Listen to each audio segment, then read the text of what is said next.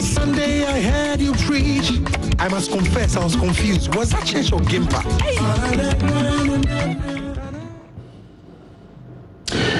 This is Newsfile. It's your most authoritative news analysis platform. And as you always know, here on Newsfile, we put Ghana first.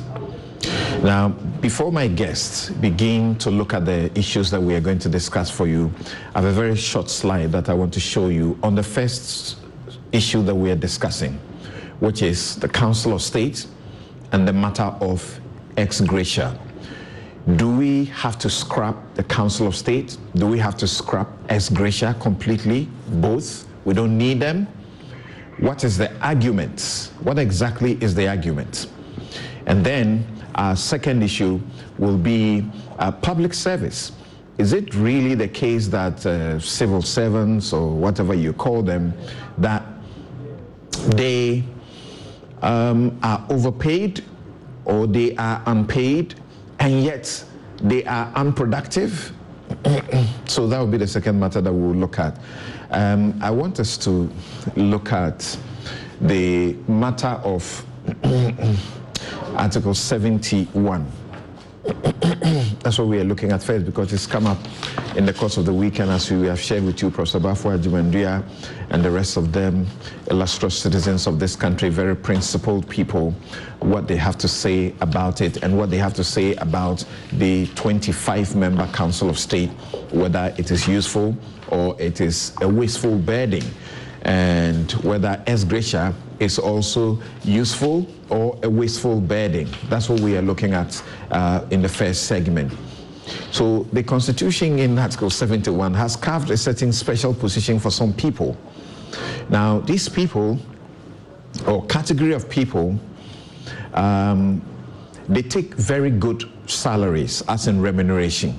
Of course, their salaries is not up to what your uh, state-owned organization CEO stake, The one I shared with you some time ago, where they take salaries in excess of 80 million, uh, 80,000 Ghana cedis a month, and yet they get everything. Their DSTV subscription is paid for them. Uh, lenses, they have an allowance for their lens that they use, you know and and all of that. Uh, they have gardeners, they have security, they have vehicles. Um, for a poor country, people say, how did we come by all of this anyway? So your Article 71 office holders are treated as very special. And um, uh, let me tell you how the ex gratia matter. Togbe Afede he has returned his ex gratia for serving in the Council of State. Now, he was president of the National House of Chiefs. And by the architecture of the Constitution, if you are president of the National House of Chiefs, you are a member, automatic member of the Council of State. So by that, he served some four years, 2017, um, until that uh, tenure completed.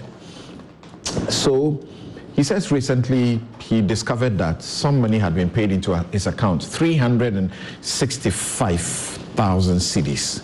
365,000 cedis as ex gratia was paid to him. He says he finds this to be part time. He had sufficient remuneration to enjoy, uh, monthly salary, privileges, uh, loan that they paid for, car loan, you know, and all of that that they paid for. So he didn't see why he should be taking extra money for a, a part-time job. According to him, it is inappropriate, uh, inappropriate to receive over 365,000 um, as he already took monthly salaries for serving on the council. Now, the salaries of Article 71 office holders um, are determined by the president on the recommendation of a committee that is, you know, those for those people, and the president's uh, own is determined by, uh, as it were, uh, members of parliament, so to speak, a committee approved by members of parliament.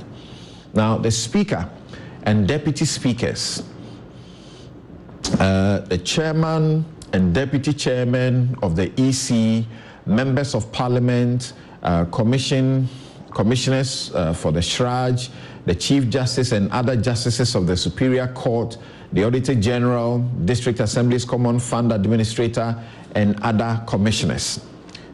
Article 71, that's who they are. Um, salaries uh, determined by Parliament on the recommendation of a committee um, for the President, the Vice President, uh, Chairman, and other members of the Council of State and Ministers of State and their deputies. At the last time, these were the recommended salaries that, as we speak, is what the president, the ministers, and these people are taking. The president um, is supposed to be taking uh, 47,000 a month, 47,277.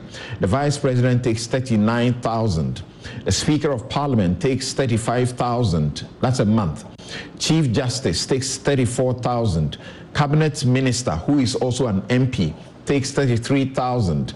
Um, cabinet minister, who is not an MP, takes 32,000. I'm not adding the coins that's attached. I say coins, but it's not coins.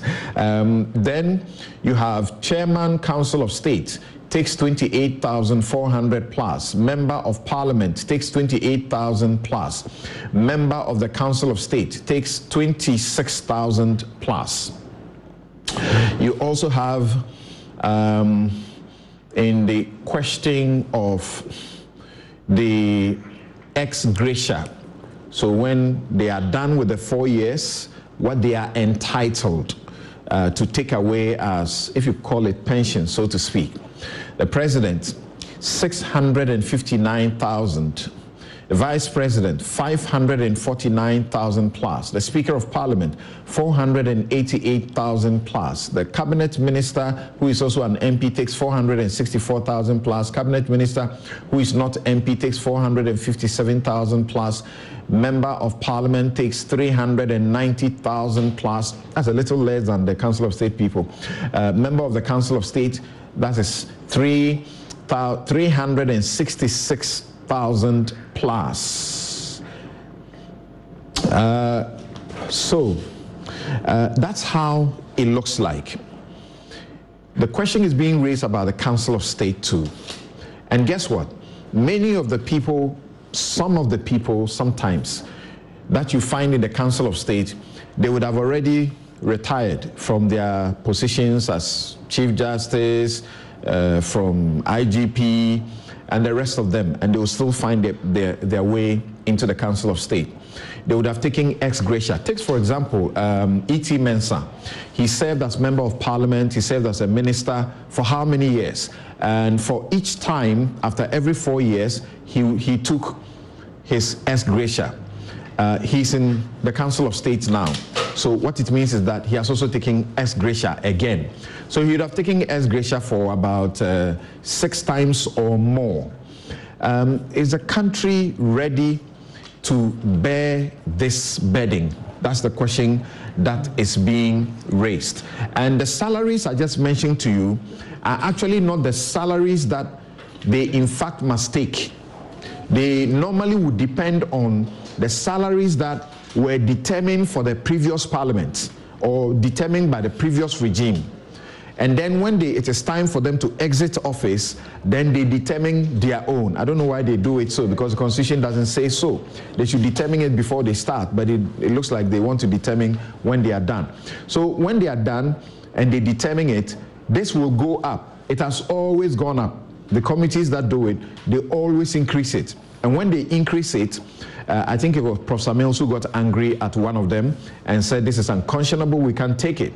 And then set up another committee. The legality of that was questioned. And uh, they tried to remove and beat the amounts down a bit. So at the end, what you have seen now, they will make a determination and it obviously definitely will go up. When it does, they will receive all the back pay and then they will get the ex gratia in addition to that. Um, thank you. I want to introduce my guest to you so that we go into these matters.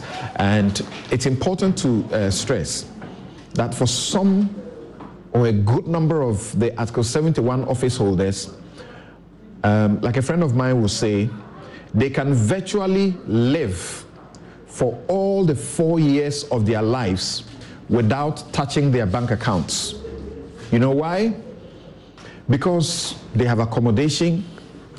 Uh, what, what is it that they don't get free? Okay? So their life is paid for. Their life, everyday life. The water they drink, the uh, AC they put on is paid for. And their choice of health care, somewhat, for a good number of them, is already paid for. And they don't like the one in Ghana. They often like to go elsewhere to have it. So they can live all the four years without touching their accounts, and they'll be fine. So the question is should the country continue to bear this every four years? If you take for the 275 members of parliament alone, the country at the end of the year is going to spend in excess of some uh, 150 million just for their ex gratia, just for that group, not the rest of the other group. If you add the Council of State, you add all of the other people, we may be looking at going into over 200 or beyond that just million to pay them ex gratia right and some of them will come back and start all over again receive that salary and then at the end of the four years they'll get another ex gratia some have done so for over two decades serving the country. Um, my guests are here so after giving that background let's go now and look at um, the guest lists. Sulemana Braimah is Executive Director, Media Foundation for West Africa. He joins us via Zoom. Thank you for your time. I hear he, you have made an application to the Council of State for uh, some documents to be released to you. Uh, you are following the footsteps of Paul Adom-Otchere. He applied and got it almost immediately uh, you applied when? Friday. Do you have your request? Well, not yet, but uh, we do hope that by Monday we should have it, uh, at least given the record that they've uh, so far shown. No, there ought not be discrimination. If somebody can apply now and get it now, you should also get it under the same terms. The standard must be the same. Is that not so? Yeah, it must be so. But uh, well, since we applied only applied only yesterday, um, we give them the benefit of the doubt and hope that by Monday uh, we should have it. Okay. Uh, let's hope that they will not get you to be hiring me to go to court to compel them to give it. Um, and Sulemana Braimah, uh, Media Foundation for West Africa, uh, they have made a good use of the RTI, except that on a few occasions they've had to hire me to go to court and fight for the information that their money as citizens is used to produce is giving to them. Also joining us is Dr. Justice Yankson, Vice President, Ghana Medical Association. Uh, this will be your first time after your elevation to this office. After that, very true. Congratulations. Congratulations. Um, I sat in class with him at the School of Law. And it was interesting. Don't forget that I'm always sitting just as you It was interesting. And we kept asking ourselves, you are a doctor, what do you want to do the law for? You know? Anyway, uh, also joining us uh, via Zoom is Dr. Kwabena Nyarko Otoo, his chief economist and director, Labor Research and Policy Institute, Trade Union Congress. Thank you very much, Doc, for joining us. Great. Uh, but next time you have to unmute. Um, in the studio is Martin Kpebu. Is a lawyer and rights activist. Thanks for joining us. You're Great. welcome. Uh, so I can see that you have you have done a most unfair thing to the uh, CRC report than I have. I thought I have annotated it than perhaps anybody else. See his own. Please put the camera on it. Kokubako doesn't do this to the documents. It tells you that I'm not see, organized. See, see, oh, Charlie. Yes, that's read it. That's a spent about 10 million between seven and 10, right? That's a thousand page document mm-hmm. that was authored by the CRC. My own still looks new, yeah. uh, looks good except that I have annotated portions of it. But he has spoiled his. Please put the camera on him. he spoilt it. We're trying to find the All right. nuggets of wisdom that the taxpayers' money was used for. All right, all right. Okay, thank you very much. Now, um, so let's begin with uh, Martin. The issue of ex gratia as tied to the usefulness or otherwise of the Council of State. What would be your Yeah. Great. So as you rightly pointed, in matters like this, I said, okay, let me look at what the Constitutional Review Commission said on this matter. And I'm sure viewers think we've had debates on portions of this in the past. Straight away, I'll say that the commission hmm. agreed that, look, this Council of State needs a drastic overhaul because, you know, from the way they operate, we are not able to get that kind of credible, independent advice that we wish in a democracy such as ours. Because to start with, the president appoints 11 uh, of the members straight. So he has 11 in his packet. He alone would decide. Maybe he can give his friends, you know, family, you know, things like that.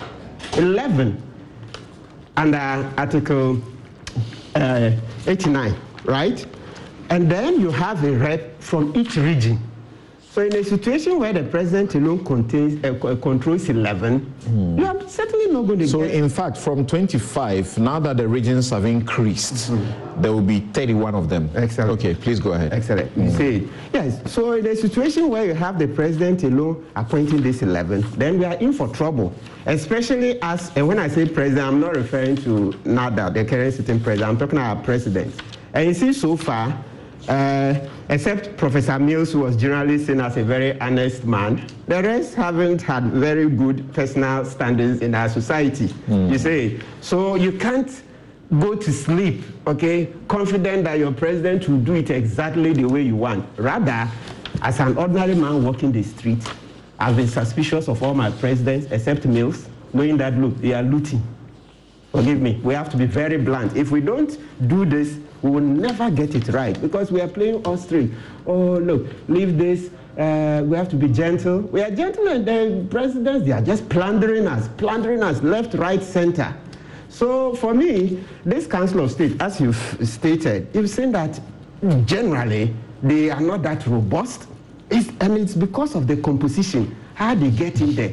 These are friends, people that are usually not stranger or usually it's very odd to bring in an opposition member. Very, very odd. The last time we raised this about two weeks ago, I think E.T. Mensah is an exception, right? Yes, it's because the assemblies in the appointment, how the appointment is done, uh, that's the representatives from the re- regions. The constitution provides that each uh, district assembly, the electoral college, is made up of two representatives. The Constitution says in Article 89 Yes. that that's the Council of State. That's Chapter 9 of the Constitution. Let's put it in perspective. That there shall be a Council of State to counsel the President in the performance of his functions. Recently, um, there's a few years ago, the Supreme Court held that the advice is not binding. Of course, an, an advice cannot be binding. So the advice to the president is not binding. And people have raised questions. If their job is to advise the president and they cannot bind the president with the advice, what's the use? Some say it is still useful. Um, now, it says, uh, who, who shall counsel the president in the performance of his functions? The Council of State shall consist of one, the following persons appointed by the president in consultation with parliament. One person who has previously held the office of chief justice, so somebody who has retired as a chief justice. One person who has previously held the office of chief of defense staff of the armed forces of Ghana another retiree. One person who has previously held the office of Inspector General of Police, another retiree. The president of the National House of Chiefs, like Togbe Afede found himself, president of the National House of Chiefs. So if you ask why sometimes the National House of Chiefs presidency becomes bloody and there's so much politics in it, you should get to know that there's actually individual benefit, private benefit. Um, one representative from each region of Ghana elected in accordance with regulations made by the Electoral Commission under Article 51 of this Constitution by an electoral college comprising two representatives from each of the districts in the region nominated by the district assemblies in the region. And 11 other members appointed by the president. That's Martin Kpebu's concern. Mm-hmm. 11 other members appointed by the president. The Council of State shall elect a chairman from among its members. A member of the Council of State shall, at the a member of the Council of State shall, at the first meeting of the Council of State which he attends, take and subscribe to the oath of secrecy, among others. A member of the Council of State shall hold office until the end of term of the President, unless that member resigns by writing, uh, uh, signed by him, and addressed to the President or becomes permanently incapacitated or is removed from office or dies. And then uh, it says various other things as to what they will do. Yes, Martin. Yes, Sam. Uh, good. So you've read. So you said that it's through the district uh, assembly forming the electoral college that ET Mensah made it as an exception to the Council of State. Otherwise, this one is for a certain clique. Okay. Yes, classmates, friends, and all that. We certainly can't continue spending so much on this particular Council of State. And the Constitutional Review Commission also agrees. So it says that, that's at page um, 131, that the commission, and I just want to uh, read some portions. Okay. The, okay, at 132, it says that the, the commission recommends that the composition of the Council of State should be radically revised so that the number of members appointed by the president out of a total of no more than 25 members is reduced considerably from 11 to 5. That's the commission itself. But com- I'm talking about, I want, I'm interested in those who gave submissions. Mm. Says that some submissions strongly called for the minimum qualification for appointment or election to the uh, Council of State. Um, so there's a portion that says that they ask for the abolition. I think I should just mark it. Mm. So I'm interested in the abolition. So you see that this is to say that the uh, citizenry have always made it clear that they don't see good. Yes, at 133, it says that uh, an equal number of submissions call for the abolition of the Council of State. Those who held this view reason that the Council of State has outlived its usefulness they say that it is not necessary to have an elaborate state apparatus for the sole purpose of cancelling the president. And I think they have something to say. I mm. support, because as, as I've said, this uh, Council of State so far hasn't, uh, I mean, not this particular one, the institution as created by the Constitution doesn't uh, live up to the billing. Mm. We're expecting a robust council that can cancel the president. Look, last year, we're here. Agyeman-Manu paid millions of dollars contrary to the constitution. The Council of State, at least, we've not seen that they said anything to the president. Uh, police went with live ammunition and the military to Ejura and killed citizens. The regional minister is still, Osei Mensah is still in office. I mean, come on, you can't do that. At least if you ultimate responsibility would have shown that Osei Mensah would have been long gone. And even apart from that ultimate responsibility, he's on earth. We have said that he asked the uh, military to come in, and they came in and they killed. And even some most shameful of all of it is that in 2021 and even in 2022, the military and police are using live ammunition to control crowds. When we have a series of uh, enquiries, commissions of uh, enquiry reports that show that Ghana Police Service is not up to scratch when it comes to crowd control. You have the Ryan report, Archer report, and so on and so forth.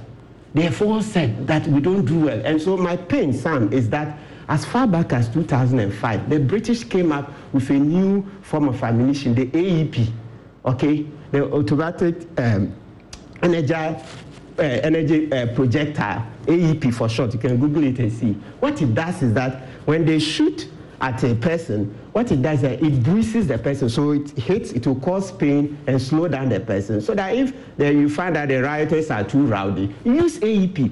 My pain is that how come that, look, today, I'm holding is it iPhone 12 or 13. Yet Ghana Police Service for over 15 years that we've had AEPs on the market, we don't know that we should go and buy AEPs to use for crowd control. Yet I'm sure if you were to take the top brass of the police service, you see iPhone 13 and so on. So the thing is that we are just not doing government business the right way. So what I'm saying is that the Council of State that we expected to be able to step in and tell the president that look, Mr. President, we don't think you're doing it right this way. They are not living up to that billing. So if they are not living up to their billing, they have to go. Let's stop wasting money on them.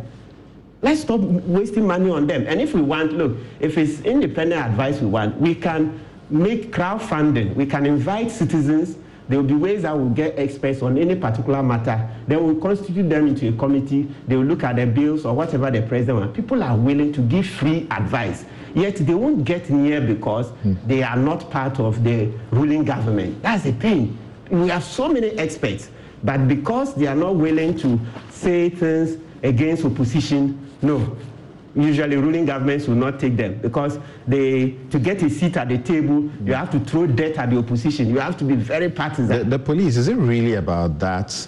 Because there are times when they use whips and how they use it on the crowd. Um, and my, my memory comes quickly about when the let my vote count alliance were agitating.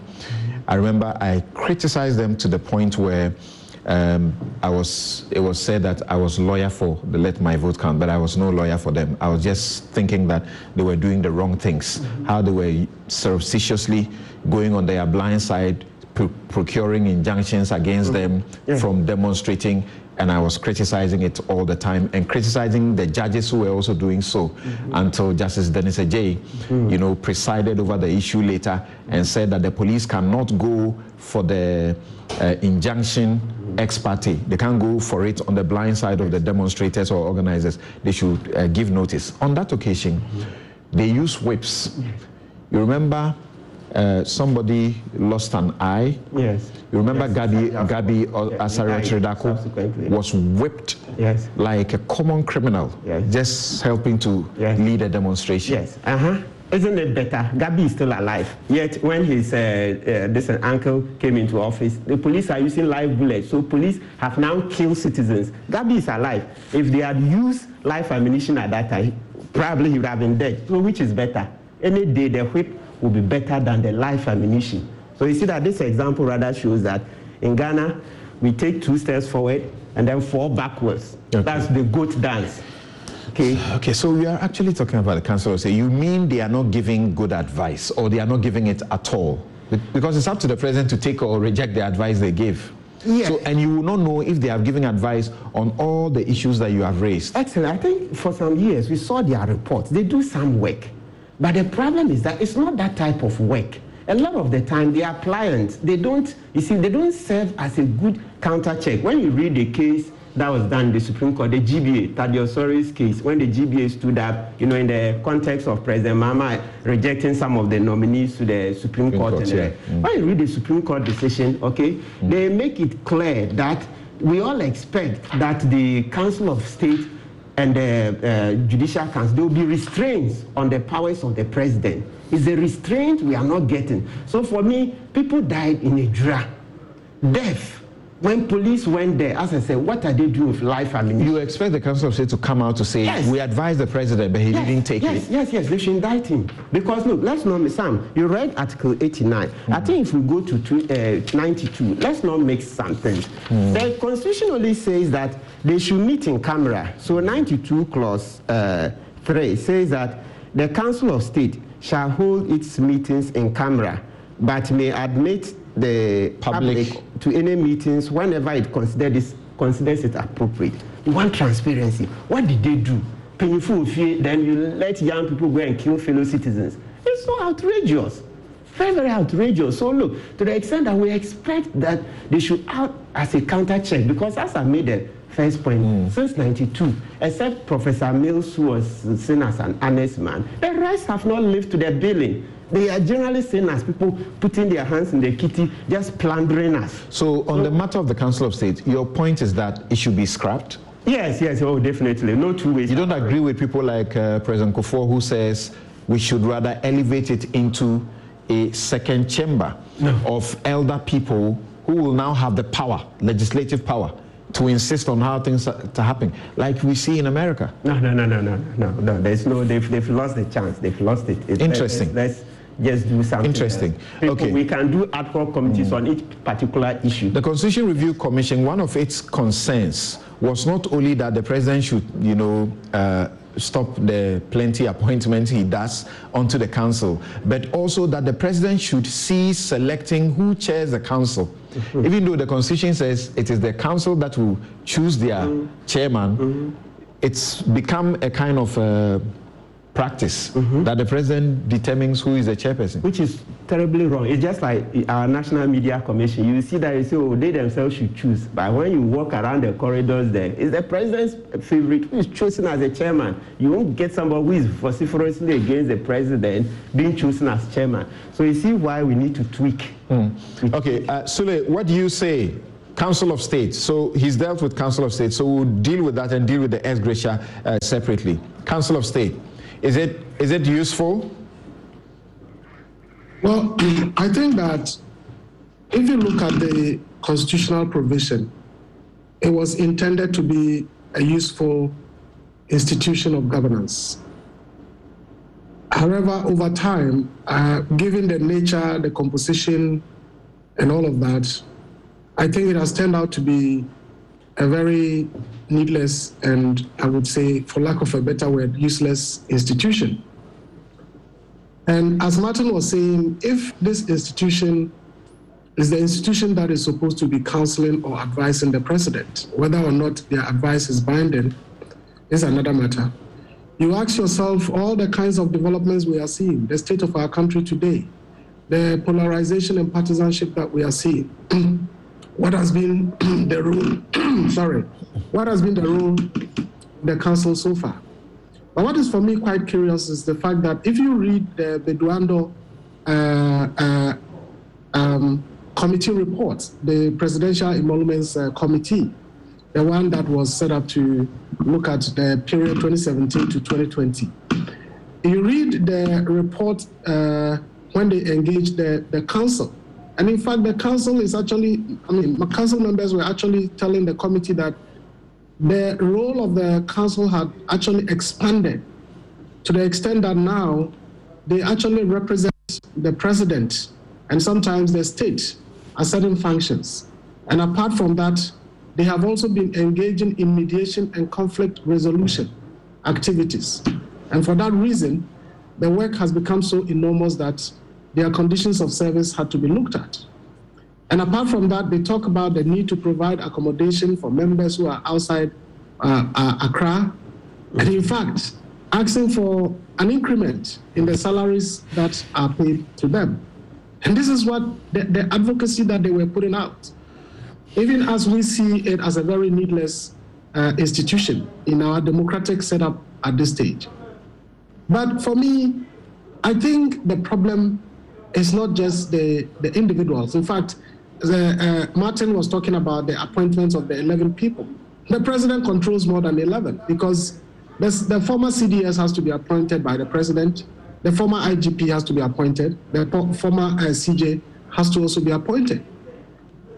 Now, if you even take these uh, three people, a retired CJ, a retired CDS, uh, a retired IGP, Samson, by their conditions of service, they retire on full salary. So the former CJ who is on the Council of State continues to earn the salary of a justice of the Supreme Court. The former CDS continues to earn full salary as though he was still working with the Ghana Armed Forces. The former IGP is the same. And this is, this is the reality. They retire on their salaries.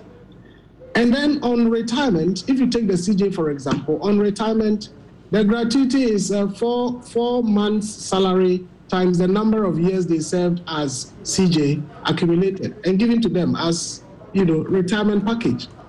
And then, whilst they receive their salary from the state, they are appointed to the Council of State, and there too they are being paid salary. And then after four years, they are being paid 366,000 Ghana cedis as ex gratia. I mean, what kind of country is this? And for me, sometimes it's also the personal conscience. And as Togbe said, this is certainly a part-time job, but you have Council of State members who are doing full-time job, being paid salary by the state, by tax, by the taxpayer, and then earning salary as well at the Council of State, and then at the end of the four years, giving uh, gratia. For me, perhaps we need to look back at the Constitutional Review Committee uh, reports. And I, I don't know why President Mahama did not implement that report. I think he was the best person to have activated the recommendations of the Constitution Review uh, um, Committee report. Yeah. Because the, the report was presented in December 2011. July 2012, President Mills passed on. And this was a vice president who was serving under President Mills when the committee was set up. Given that, well, presidents come and they abandon uh, activities of their predecessors, for me, it wouldn't. It is not surprising that President Akufo-Addo comes and perhaps doesn't want to deal and with Sule, Sule, as we understand, the need to get a bipartisan buy-in was completely not working, because if you listen to the Chairman Sebonsu, who was leading the side of the NPP, they were just not ready for it. It doesn't matter that all of them had contributed somewhat, you know, uh, all previous presidents or previous, you know, political leaders had made input into it. Uh, it did appear as if suddenly they had a change of mind and didn't want the review report implemented. So from where I stand, I know very clearly that they were against it, even though they didn't show it as openly at the time. And we, we kept being told that that's the reason they were unable to implement because they had done all the draft legislations in respect of it. They had done all of them. Everything that needed to be done was ready. Remember, they formed a Constitution Review Commission Implementation Committee, and everything was cooked. And also, there was a lawsuit. The lawsuit was determined eventually, and there was still some amount of time.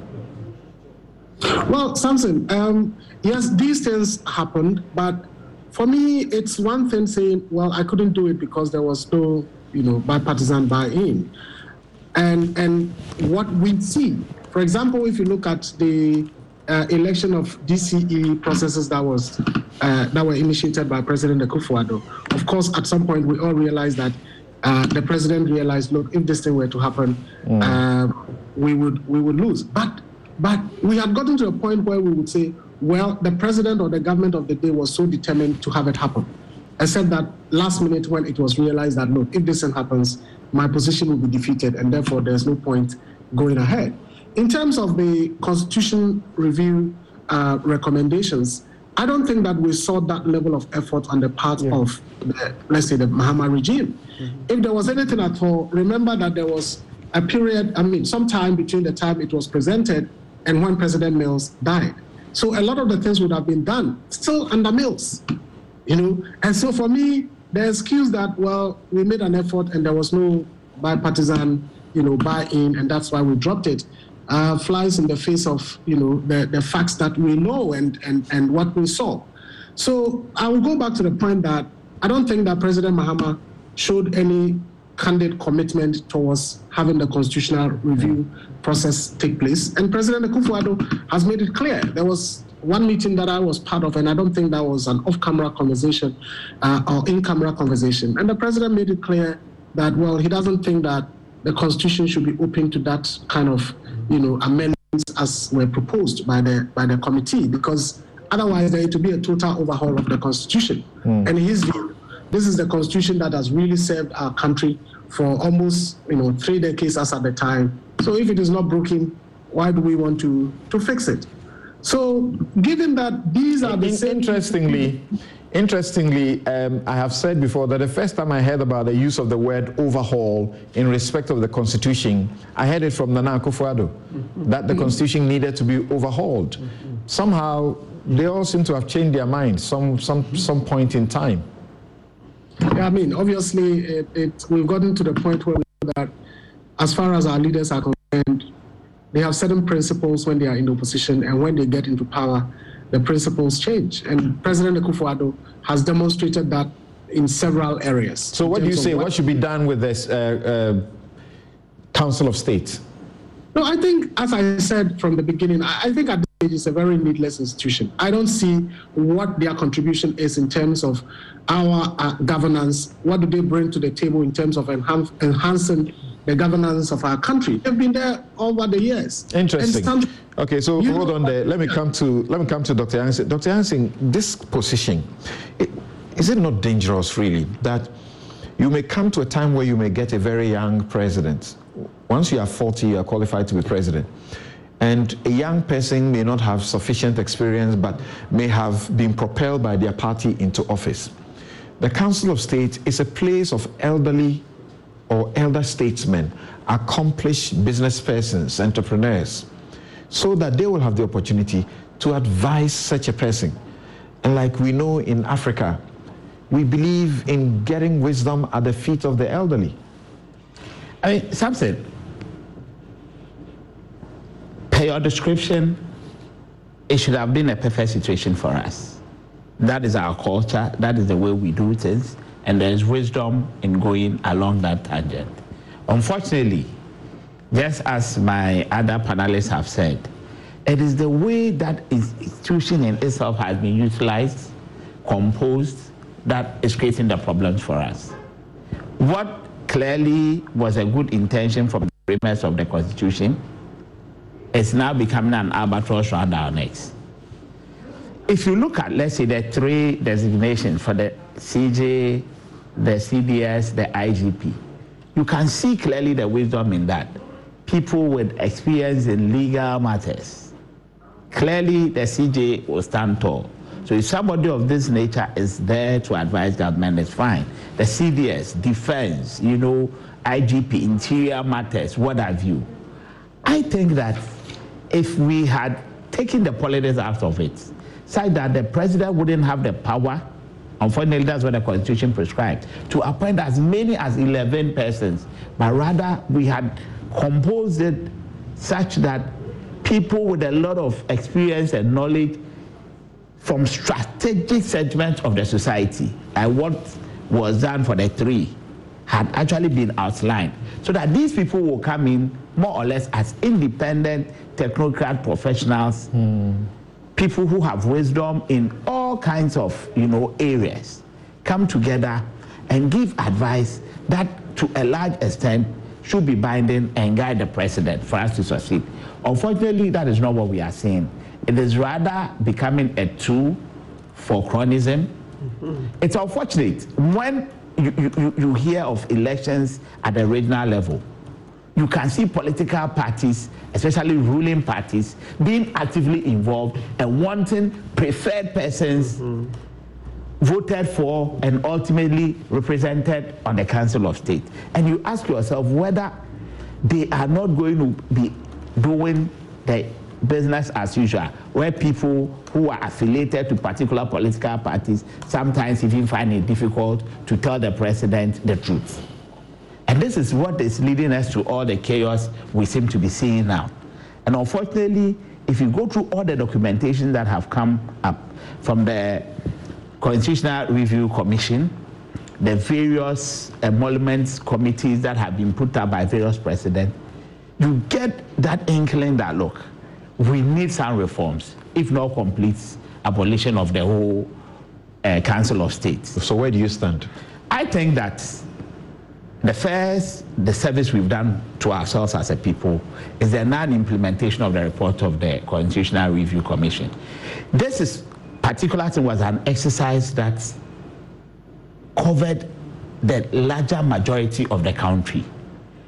And the positions that people took in terms of speaking, monetary value, yes, we spent 6.3 million US dollars, yes. not Ghana cedis, in producing this thousand-page document, which I have said over and again the, is the biggest social-political data that we have ever gathered as a country. Yes, Samson, you and I were at the law school at the time. You remember our lecturers, including the chairman, who had come back into the country Right. were taken from us to do this job. Mm. We wish they had even stayed to give us more wisdom. Yeah. We were so unhappy when Yes. Fiadjoe was being taken from our class. Yes. Because he was bringing us the new thing about law is what is known as ADR, Alternative Dispute Resolution. At the time. And he was the one taking us through. Uh, so accomplished, uh, did a lot in Barbados, uh, written on it. He's um, consulted, you know, across the globe. And we had the benefit of him. Uh, the law school doesn't always get that kind of benefit. And we had his benefit coming and taking us through. Then before we said Jack, he had been appointed, he was taking Nobody wanted to miss a minute of his life. Yes. You see, so you, you had people who were well accomplished, had the knowledge, they went round without politics being, in quote, their, their primary consideration, and came out with a report which actually reflected the aspirations of the larger majority of our people. Now, if you look at the two sides, the two main parties, the NPP, NDC, if you look at their posture when this report came out, it becomes so clear that clearly this was going to water a lot of the privileges, the powers that had been granted the political elites per the 1992 constitution. We all know the history of the 19, 19, 1992 constitution in terms of its formulation. And once this came to the fore, you can see that their actions, they don't want that to happen. Mm-hmm. And that is actually going against us as a people. People have looked at this document and say it's not actually as representative as we wanted because most of his powers, president's powers, are still retained. Of course, uh, doing the uh, district assembly elections, making it elective, is provided for, except that there was a white paper that you know try to To circumvent it. dilute dilute it that the president will pick three and then bring it to you to p- pick one. Ah let me choose my person. You say you bring three. The three will be your own people. Then i choose one. What is that? So clearly, clearly, there hasn't been any demonstration of true commitment on the part of the political elite. And if you look at it, yes, we cannot say that everything in this report would have been perfect for every single individual. But in a democratic dispensation, it is a ma- larger majority, the consensus. We've practiced the provisions within the 1992 Constitution for three decades now. Hmm. And clearly, we are all at a point where we realize that certain things will have to give way. We need to have some changes. And we had a nice opportunity in this, and it looks like we've thrown this away. Hmm. We need to go back and be dispassionate about these things and correct the wrongs that we are doing to ourselves. okay um, so you've had uh, three of my guests so far let's go to doc um, to hear what he also have to, has to say. A lot of people have been sending a lot of messages already um, into the show about this issue of the Council of State and the ex gratia. We'll come to deal with the ex gratia matter um, shortly. But let's. Um, okay, so I was trying to read out something before we get to our next guest.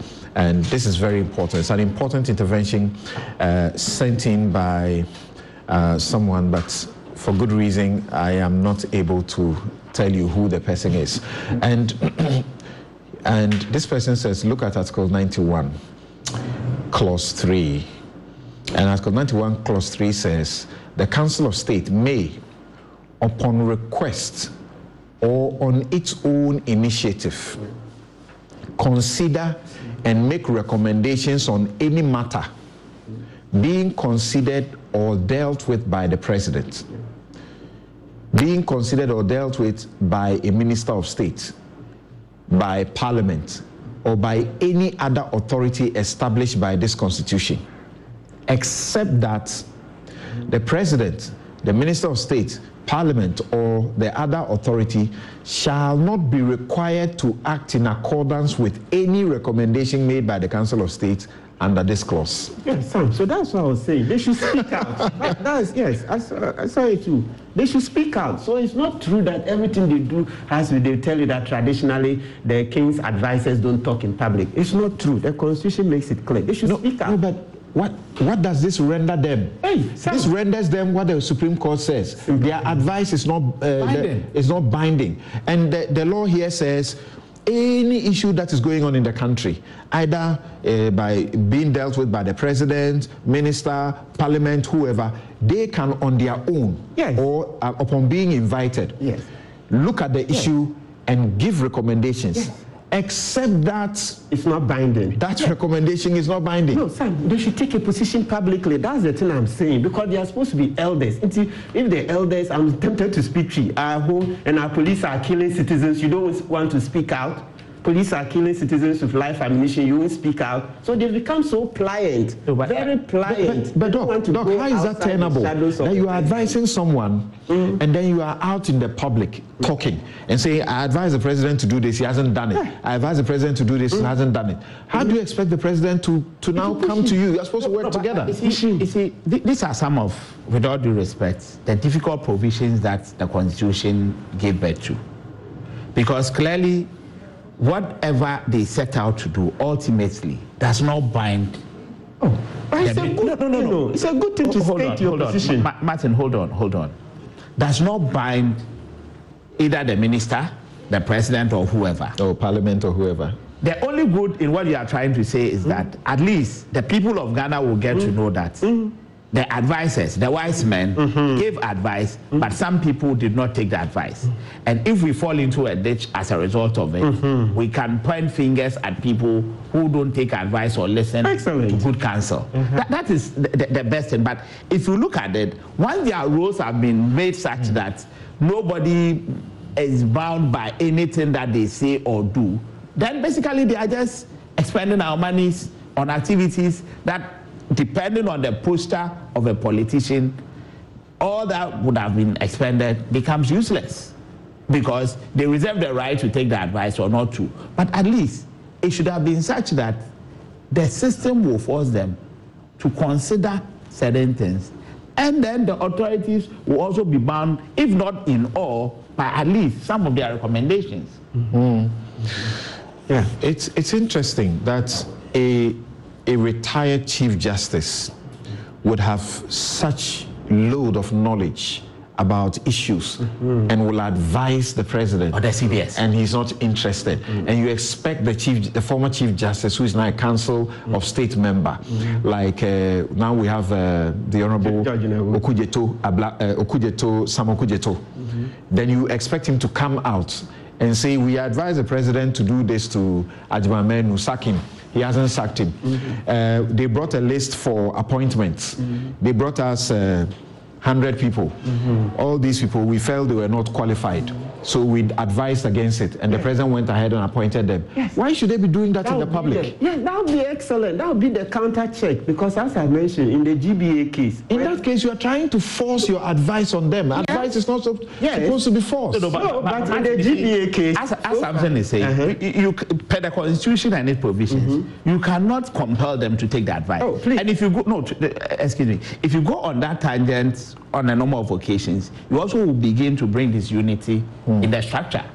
Because the president and the council of state are supposed to work hand in hand. Now, if as um, uh, the, the, the honorable, the rights honorable, No, not hand in hand. no, no, hold on, hold on. If the Council of State are to act as advisors to the president, definitely there should be that cordiality when they are working. Right. But with this approach that you are proposing, it will definitely lead to some amount of confusion. yes, but that's the check. That's supposed to be the check. All right, thank you. Um, um, um, I'm not forgetting Dr. Kwabran Yakotu. I'm going to him. Yes, second. do, do Yes, the I'm second. saying that the one Yes. second is that look, Uh-huh. when you see the GBA, Justice uh, Amegache and uh, this uh, uh, this in BHM case, okay, the Supreme Court said they advise right now. They clarify that look, if you don't take the advice, then also don't go outside the list. So the Supreme Court has moved the debate forward. That- that is on the appointment of judges, Judges. where the Judicial Council submits a list. Yes. And then a president decides that in this list, I don't want this person. yes. Then they say if you And then don't you want, go outside of the Ah, list. don't go. Uh, they say that you you You are bound by the list. you are bound by it. Yeah, so so I- if you are not satisfied with it, they, they have to bring you another list. And if they don't bring it, you can't go outside the list. So Okay. at least the Supreme Court has moved it a bit forward. It's important because All right. the public just Um, that Su- Sule, after this round of conversation, would you want to say something briefly before I go to uh, Dr. Otoo? You can no, Samson. I think you can proceed. All right, thank you. Um, so, Dr. Otoo, what do you say? Council of State, useful, needless?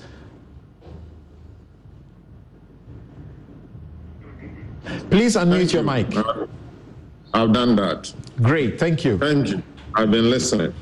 So, um, Sulemana read from the um, Ntiamoa-Baidu report about the Council of State doing advocacy. and I think one of the things in the report, um, the report said was that the council now represent the president. They are hugely involved in mediation and many other things. um, I happen to have been in that meeting with the council. So, in actual fact, the council does a lot of things outside of the public purview. Now, when we are discussing the council of state and boxing it up with an emotional issue called ex gratia, we are likely to lose uh, sight of many things. So I would have wished that we discuss them because I mean clearly the public doesn't want ex gratia. And I'll yeah, so that's what that. we are doing now. Let's do them separately. Well, Once we are done with that, then we'll go to ex gratia. Okay. So my simple submission on the Council of State is that from personal interactions, but also some formal interactions, I think it's a useful institution. But like many institutions in Ghana today, they need reform. And given the public perception today, they themselves must also justify um, their importance one way or the other. And that would mean, for example, that some of the things they do, which are so beneficial to the country, they let the public know. Uh, they may not be able to come up um, telling the public that we advised the president on this and he went in this or that direction. It will be like me coming to tell people that I advised the Secretary General of TUC on this and he went in this direction. Or Samson, you're advising the CEO of uh, multimedia. I mean, it could be uh, bizarre. But there are many other things they do. Mediation, for example, given the tense political partisan position we have in the country today. They do a lot of background uh, mediation between the two main political parties which are helpful for this country and many other things they do. And I think that they should find a way to let the public know uh, some of those things that they do for the nation. It needs reform. It may, I don't think that it will require we scrapping it completely. And let me deal with this other issue. So, for example, if you have um, a, a, a, public servant appointed to the National Media Commission, he's already drawing a salary from the consolidated fund. That's right. And by his, by the virtue of his appointment to say the National Media Commission, um, he is also supposed to earn some allowance, not some, in fact, a huge figure. Yes, very huge. Mm.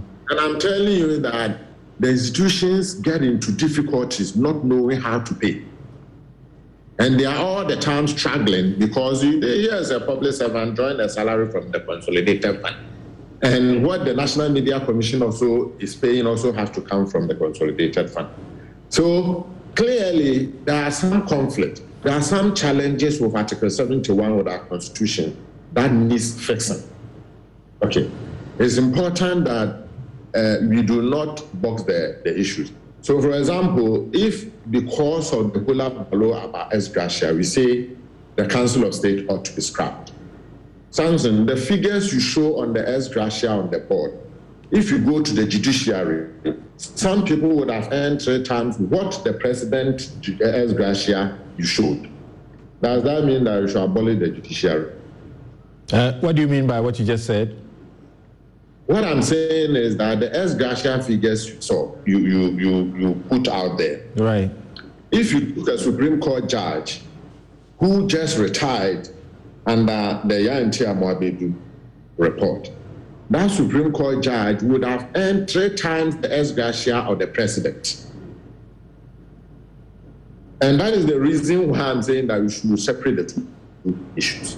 I mean, ex gratia is an emotional issue uh, mm-hmm. from our interactions across the country. Yes, so we, we, are not dealing with ex gratia yet, but don't you see some amount of difference that a judge gets in appointed and they, they are there until they have retired. And you have MPs doing four years, taking it, going back, four years, taking it, going back. For as long as they can return, they'll get ex gratia. Um, Council of States, um, well, there's no, you know, automatic return, mm-hmm. but you may be appointed back. There are Council of State members who have served over a period. Okay. Mm. So you think there's a, a difference? It's more nuanced than that. So, for example, the very first emoluments committee set up by Rawlings, the Green Street, actually excluded the judiciary from ex gratia. they excluded the president from ex gratia. They limited ex gratia to public office holders with transitory positions. So MPs, ministers of state, whose positions are not guaranteed. And mind you, the judge also retire on his or her salary. So that is enough ex gratia. That is enough gratuity for them to be paid on top of that other ex gratia. Okay. But as I've said, it's more nuanced than that. The details can be more um, more heartbreaking than you probably uh, mm-hmm. uh, are putting it. Okay. Mm-hmm. So, I mean, my take on the Council of State is simple. For me, it is a useful institution. We need to reform it just like many other institutions in the country. Okay. And they themselves ought to let the public know some or the other important duties and functions they perform for this country as a way of justifying their inclusion, justifying their importance, at least giving the public perception that it is a useless institution. Mm. Interesting there. Um, so, at least we have one out of the three of you, four of you, mm-hmm. who has a different view on the Council of State mm-hmm. and tells us how important their mediatory roles, uh, mediation roles, and the rest of them, contrary to the way you guys see it. Uh, Sule, um, let, let me bring Sule in. Sule, are you, are you minded to be cautious in saying it should be scrapped?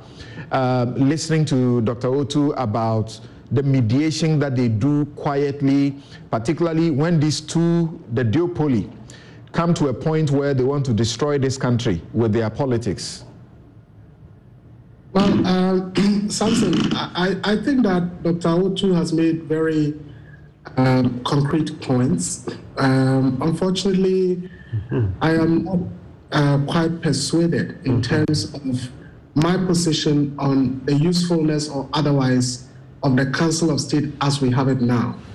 Remember, in my submission, I started by saying that if you look at the, the wording in the Constitution in terms of the creation of the Council of State, it is intended or it was intended to be a very, very important pillar in the architecture of our governance.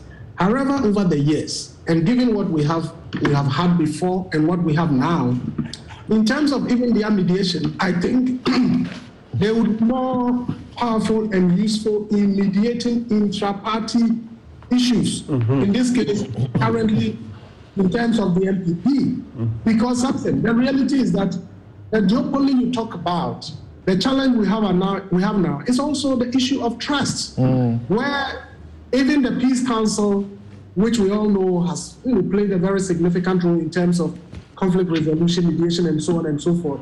They, at all times, the party in opposition doesn't trust it. That's right. So if you have a council of states, 11 members appointed by the president, four, uh, three members, ex, I mean, retirees, CJ, IGP, CDS, appointed by the president, and the government of the day having significant influence in terms of who is elected or who gets elected. So, for example, Upper East, represented by uh, uh, Mr. Alaji Sule Yeremia, or the Tongo runner. Alaji Sule Yeremia was once uh, the MCE for Bawku. The Tongo runner we know only resigned from parliament on the ticket of the NPP when he was enskinned, mm. and several others.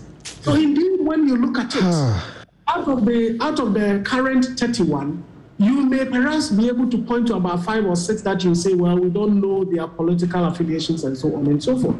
and you say that this entity would mediate between NPP, NDC, and NDC, for example, who have the confidence that, well, they will be neutral and so on and so forth. If we do that, we are deceiving ourselves. So for me, That's good. the, the proposition now, and as it has always been, is not one that serves the purpose for which it was created. And to that extent, Okay. I think it's an entity that continues Thank to you. consume- Um, I'm taking a break to return so that we deal with the question of the ex gratia. And uh, that is where uh, Dr. Otoo will, Nyarko Otoo will be of immense uh, support to us. And um, uh, yes, uh, ex gratia. And, and Sule um, has read portions of the mm. Buando Committee report. Um, and Dr. Nyarko Otoo says mm. it is, it is uh, he used the word, is it depressing? Mm. Or something? Um, the first time I had the opportunity of that report, when I sat and read it, Martin, I tell you, I was so depressed mm-hmm. reading what we hand out. Yes. You know, I ask myself, so someone's life is paid for by the state, including his toothpick. Excellent. Okay? I mean, anyway. Yeah, so my I'm point is taking that, break. yes, Uh, uh, you know, we discussed it in the context of the first lady rejecting the payments. You see, uh, at that time we were in the other studio when the report came out. And you remember the After Ghanaians cried. Yes, yes, but at least I still love my heart out to her that she did it. so many people should reject. Martin Yes, Amidu rejected his payments when he left office. Toby has joined. So more people should do so that we create that culture of double uh, uh, rejecting double payments. You know, and let me put this quickly. You, you were going to make a comment on the Council of State. Yes, but let me just put in that, you know, currently standing before the court, there are some former ministers in court for receiving double salary. So this should be a lesson, of That's course, right. without saying anything about the merits of the case. Right. Yes, but the point is that the what uh, listen, Doctor uh, uh-huh. listen, Sam, we have an act on Parliament, National Peace Council, mediation and all that. That is their remit. So Council of State should not be extending their tentacles into mediation. We have a national peace architecture. This can't be a reason why we should retain Council of State. When there's a peace architecture, the Catholic Church. Uh, but the Council of State precedes the Peace Council, no, but uh, the cons- I mean, we've set up a peace architecture. which is our creation, not the Constitution's creation. Yes, but the constitution too is not saying that generally there should be peace ambassadors. No, as uh, Suleimana is shown, a lot of them are politicians. They are mostly politicians. So you don't have an generally we don't have enough honest brokers there because they are partisan. So let the peace council function.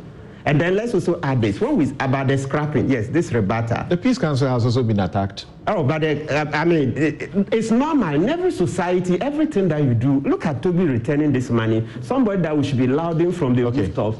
People are Right. attacking him. But Sam, the last Yes, point is that uh-huh. you see, having said that, uh, listen, uh, what do you call it? We should uh, retain the on the matter of the Council of State. When we scrap it, there are experts who are willing to give free advice. They are in droves. Check. We don't lack Ghanaians in various uh, fields. They want to give free advice, but nobody wants to take them in. In fact, So- Professor Agyeman-Duah and the rest of them say that the president, Yes. when you go to the presidency, the reason the presidency is so bloated Mm-hmm. is because there are all classes of advisors. Uh-huh. And the presidency, the presidency looks for the best of, you know, people in the fields. Mm-hmm. So when it comes to media, you have Kwaku Sakyi-Addo there. Mm. You can't question his capacity.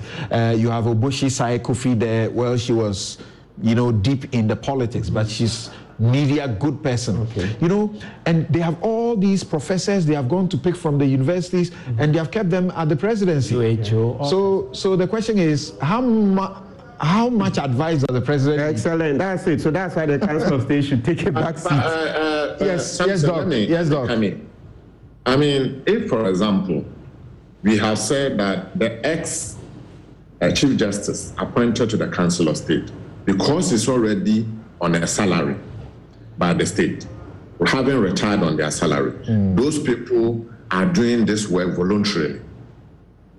If he has said that all those already drawing salary are doing this work voluntarily, they are um, a club of elderly statesmen put together to advise the president. But because we know they are already on a certain salary, they ought not to be paid. Can't we? Can't, wouldn't we have done that? And that is what I talk about reforming the institution Council of State rather than abolishing it. I agree perfectly with the conditions and um, the, all the things we lavish on them compared to ordinary teacher or the nurse. But I think that we should move the debate beyond um, beyond um, the fact that people are partisan or not. In this if you see two goats on the street fighting, one of them is likely to be for an NPP and another is likely to be for NDC. I think that we need to move beyond that partisan debate and rather reform the institution in a manner we want. It is the constitution that created the Council of State for a certain purpose, but its own provisions itself limited what the Council of State can do. And it ought to change. All right. Thank you. Thank you very much. Its own provisions, including the Article 91.3 that we have just referred you to, they have the power to advise on anything to the president, to a minister, to parliament, to any authority in this country, but their advice is not binding. The people can decide to just throw them out. And that's the interesting part. We take a quick break here. This is Newsfile. It's your most authoritative news analysis platform. And here Newsfile, we put Ghana first. Uh, it is brought to you by the candid sponsorship of Bank of Africa, strong as a and close as a partner, MTN everywhere you go. Ashesi University educating ethical and entrepreneurial leaders for Africa. Robert and Sons Optical Services, your comprehensive eye care service provider for 31 years. Waylead Properties, home is where one stars. Duraplast, where Duraplast goes, water flows. And Farnet Ghana, think wood, think Farnet. We will be right back.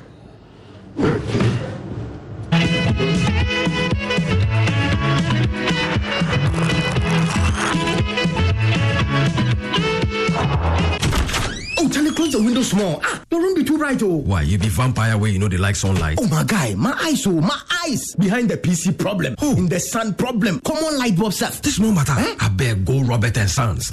Oh yeah, then my chick to him I know correct. Cry. Where Robert and Sons sort them out sharp. Now so so stylish frames in the wrong. We go go Robert and Sons right in. No, I was sitting inside proper. For over 25 years, Robert Sons continues to provide specialist eye care for both adults and children. Locate us at Adabraka, Adenta, Kumasi, Usudankwa, Tema, Weja, and East Legon. Call 050-151-9111. Robert Sons, seeing is believing. Hannah and Paul have asked their family and friends to join them here today to reaffirm their wedding vows since the first time. Hannah, Paul. You're the tenant of my heart, often behind in the rent, but impossible to evict. Ten years. If I had to do it all over again, I wouldn't do it any different. Your car breaking down, the lift, meeting you at AutoChill, and from then on, one chill leading to the other. I have changed my car six times since, but never my air conditioning installers, nor you, my wife. For expert craftsmanship and impeccable after-sales service, AutoChill has it all. AutoChill is located at Lati Junction next to the Washing Bay. Telephone 0243 474 788 or 0244 365 447. Auto Chill. Stay chilled. So you're a style seeker. You just love it when people stop and stare as you drive by. That's why you always select top of the range products that make you the talk of the neighborhood. I love it. I love you it. revel in comments they make behind your back. No wonder you choose from the new Peugeot 2008, 3008, and 5008 SUV range that makes every eye pop each time you cruise along. Wow. now that's how to change the game and give people something to talk about. Stop by Silver Star Auto today and let's talk about your new Peugeot SUV. Peugeot. On Friday, 24 June 2022, Raven Consulting GA presents Africa Family Business Summit 2022 with a theme Building Resilience in Family Businesses for Continuity. Speakers for this year's summit include Mr. James Mwangi, Sir Sam Esson Jonah, Dr. Russell Thackeray, Mrs. Siri Agbe, Mr. Theodore Albright, Mrs. Kate Kote Papathiel, Dr. Moses Akwa, Miss Franca Maria Andal, and your convener, Mr. Dennis Oteng. Remember, the event is on Friday, 24 24th June 2022. Time afternoon session 1 p.m. An executive workshop with Dr. Russell Thackeray. Evening session 6 p.m. Networking dinner and AFB conference. The venue is the Kempinski Hotel, Gold Coast City, Accra. For details of participation and corporate packages, please contact 0509 732 535. Partners ACCA Labionka Company Limited, Kempinski Hotel, Apex Human Consult, Other Events. Media partners Joy 99.7 FM, Joy Business, Business and Financial Times. This event is powered by Raven Consulting GH. Millennium Insurance has enhanced its motor insurance policy cover to make life more comfortable for you, our valued clients, and in the event of vehicle breakdown whilst on the road. To ensure your safety and that of your vehicle, Millennium Insurance will ensure that your broken down vehicle is towed to a safe place within one hour of call and 30 kilometers radius from the place of breakdown. This service is absolutely free. Millennium Insurance, your trustworthy partner, is on standby to be of service to you. Contact us now on 0501 394 997 or 0501 285 821. Terms and conditions apply. Millennium Insurance, your trustworthy partner. Oh, Charlie, close the window small. Ah, your room be too bright, oh. Why, you be vampire where you know they like sunlight? Oh, my guy, my eyes, oh, my eyes. Behind the PC problem, oh. in the sun problem, common light bulb stuff. This no matter. Eh? I beg go Robert and Sons. Mm. Oh, yeah. Then my chick to him, I know correct. Cry. Where Robert and Sons sort them out sharp. Now, so, so stylish frames in the rock. we go go Robert and Sons right in. No, I was sitting inside proper. For over 25 years, Robert and Sons continues to provide specialist eye care for both adults and children. We Found and returned 8,000 Ghana cedis to a certain woman. There were a lot of contributions and donations to him, and even the vice president donated 25,000 Ghana cedis to him, if I'm not wrong. I believe the essence of the whole exercise was for people to know that we still have good people in Ghana and that good deeds pays. So a few weeks down the line, we woke up with another good news of a Council of State member returning over 300,000 Ghana cedis as his ex gratia back to government. And his reasons were that he has been given enough for his services. He received salaries, he received allowances, they were given cars, gave them loans, of which he paid back his loan. So what more was he expecting? And remember, Togbe Afede is a very accomplished man. We have a lot of people as members of the Council of State who have served in this government. Look at somebody like E.T. Mensah. How many ex gratias has he received before he became a, a, a, a what? A Council of State member? Yet he received another ex gratia. The greed in our system is too much. As a nation, we celebrated somebody who returned 8,000 Ghana cedis to an individual, and we are castigating another one for returning over 300 Ghana cedis. 8,000 is about 37 times less than what uh, Togbe returned. Yet the whole nation celebrated him, gave him a lot of money, including the vice, for good work done. And we are calling Togbe Afede a hypocrite. Why are you disrespecting Togbe Afede for what he did? Why? You people have been used as agents of distractions. They are paying you to be agents of distraction. This cathedral project, they told us that the project was a personal project of the president, and so the nation or Ghana was not going to be the ones to, to pay any money into that project. There are documents to show that about 147 million has drawn again at the blind side of Ghanaians to add to that project. So as we speak, about 200 million have been spent so far from government coffers to support a project that they said government was going to have nothing to do with it. And Ghanaians are not aware. Paul, you and your colleagues at your age, at your prime age, you should be the ones to be fighting for this country.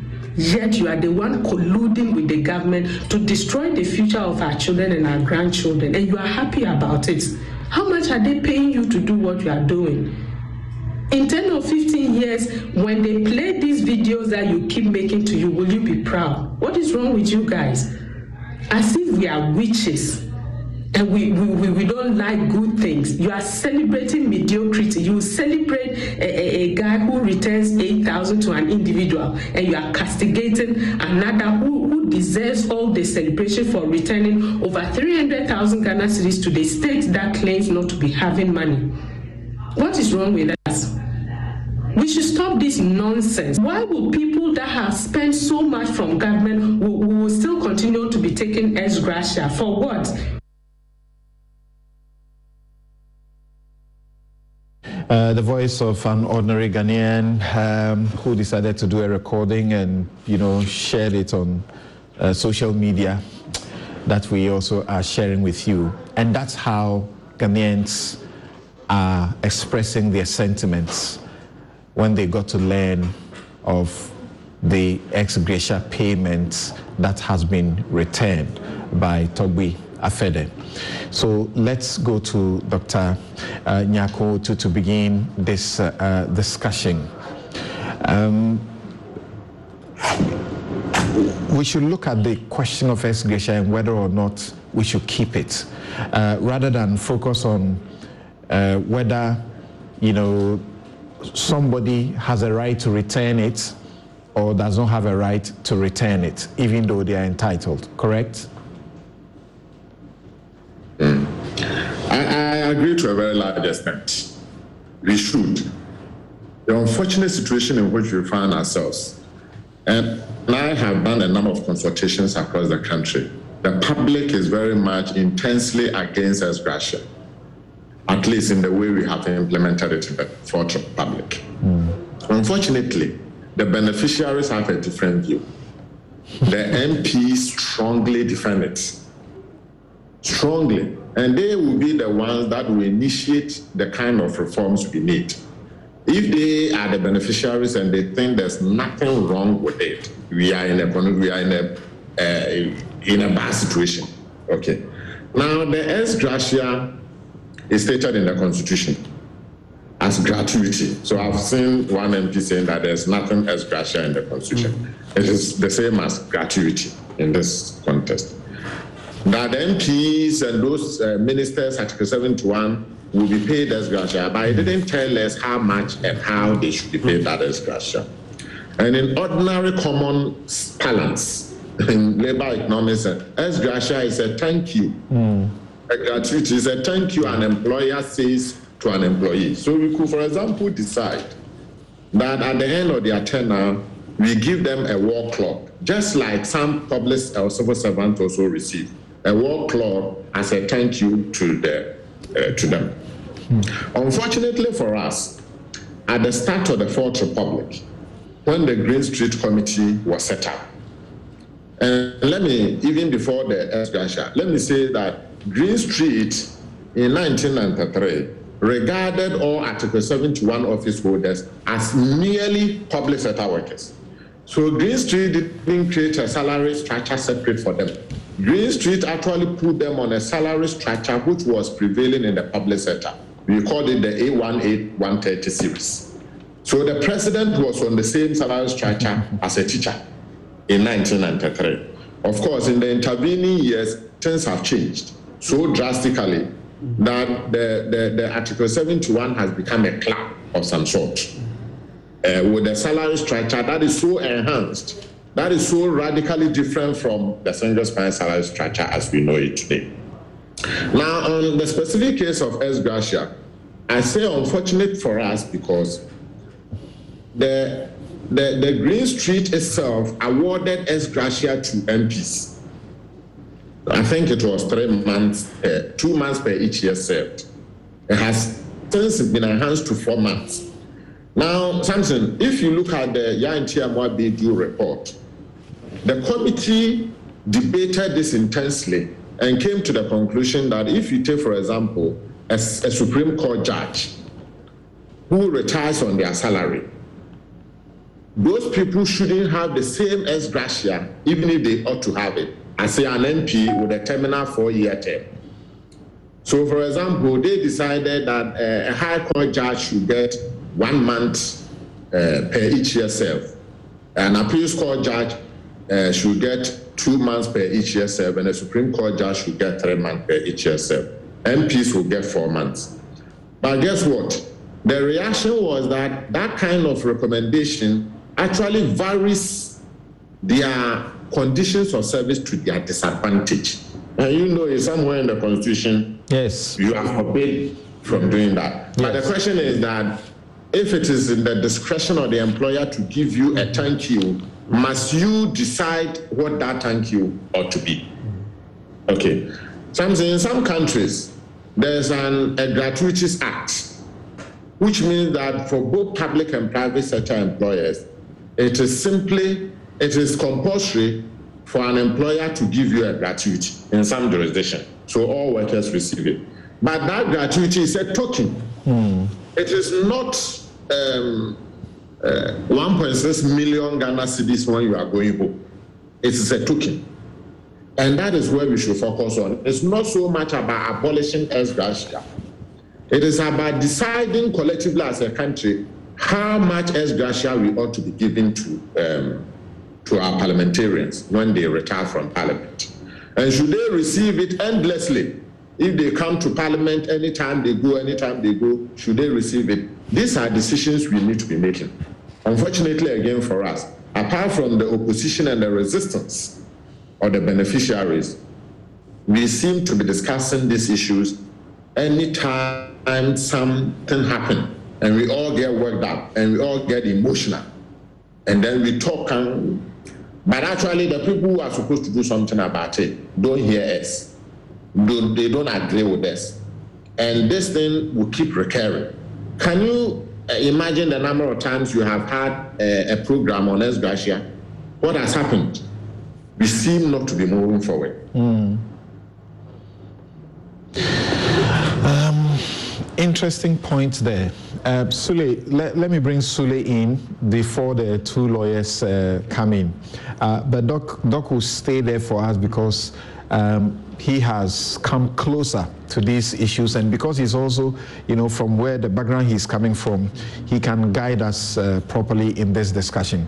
Yes, uh, Sule, what do you say on the matter of the ex gratia? Um, should that also be scrapped as uh, some are getting angry about and suggesting? And look, and having hosted this show for a decade or so, I can tell you this matter has come up so often. Yes. Yeah, so often that uh, sometimes it's surprising. We we just talk about it and it it ends. Then we have another committee appointed and they bring it. The public doesn't get to know. Sometimes the media, we are able to get to know the details, and we share only the salaries. We don't share the other things, which you may say is even bigger than salary.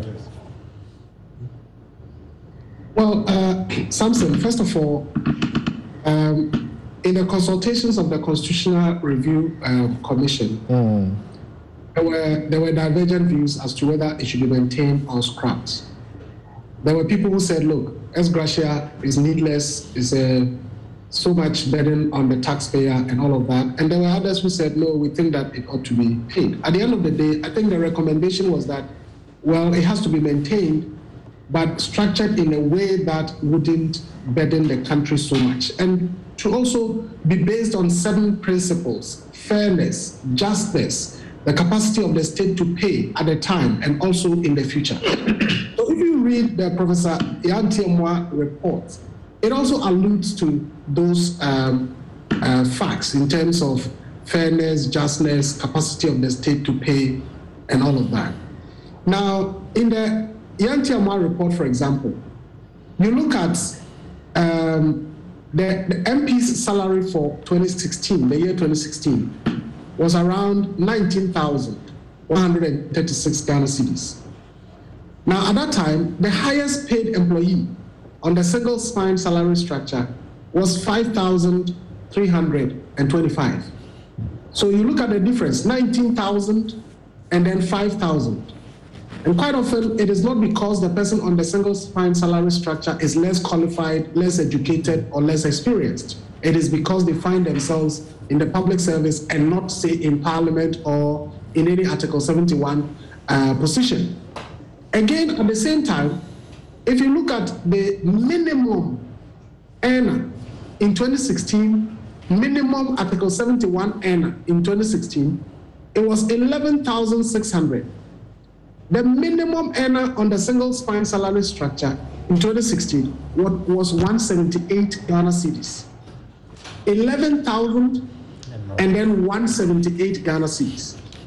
At the end of four years, the person who is earning 11,000 as minimum is entitled to an ex gratia, as we are talking about.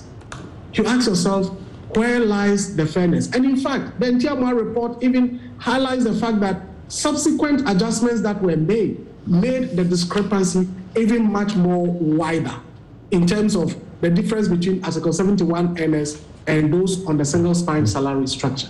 And that is the situation we are talking about. Something I'm not in this case trying to pick on, let's say, the retired CJ who is on the Council of State, for example, because every Council of State has had a representative, a representative who is a retired CJ. The Constitution commands it. It's, it's, it's sort of automatic. Yes. Unless, unless at the time there are more than two retired CJs, then yes. it will be for the president to determine which one of them I appoint. Uh, if there are more than two, more than one, two, uh, more than one retired IGP, then yes. uh, the lot is on the president to determine who I pick.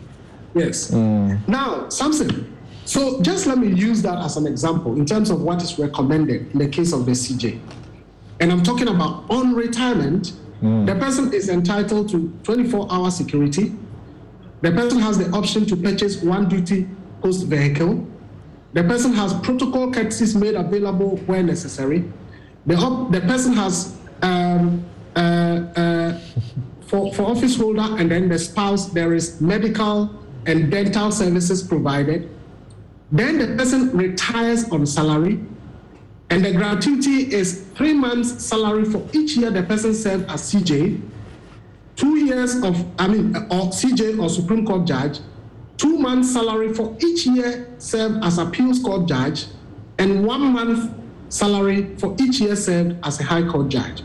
So this is this is what a CJ retires on.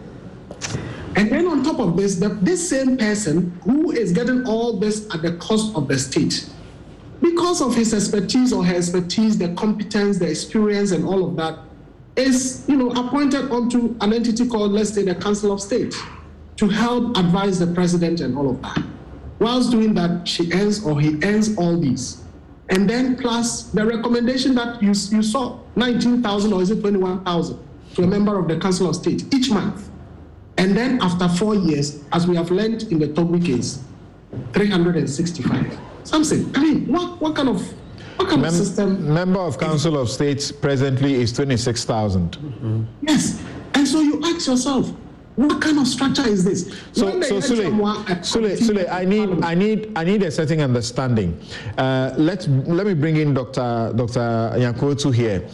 Doc, doc, does it mean that a somebody who has retired as an Article 71 office holder who is who is retiring on their salary means they will continue to receive their salary even though they are retired and then they will continue to receive all the benefits that they, they, they were getting that the constitution says or the recommendation says they should get then once they are taken to council of state they will still be draw, they will again be drawing 26,000 every month. The new privileges, including the car loan, of course, doesn't look like there's any interest in it, like the MPs also get.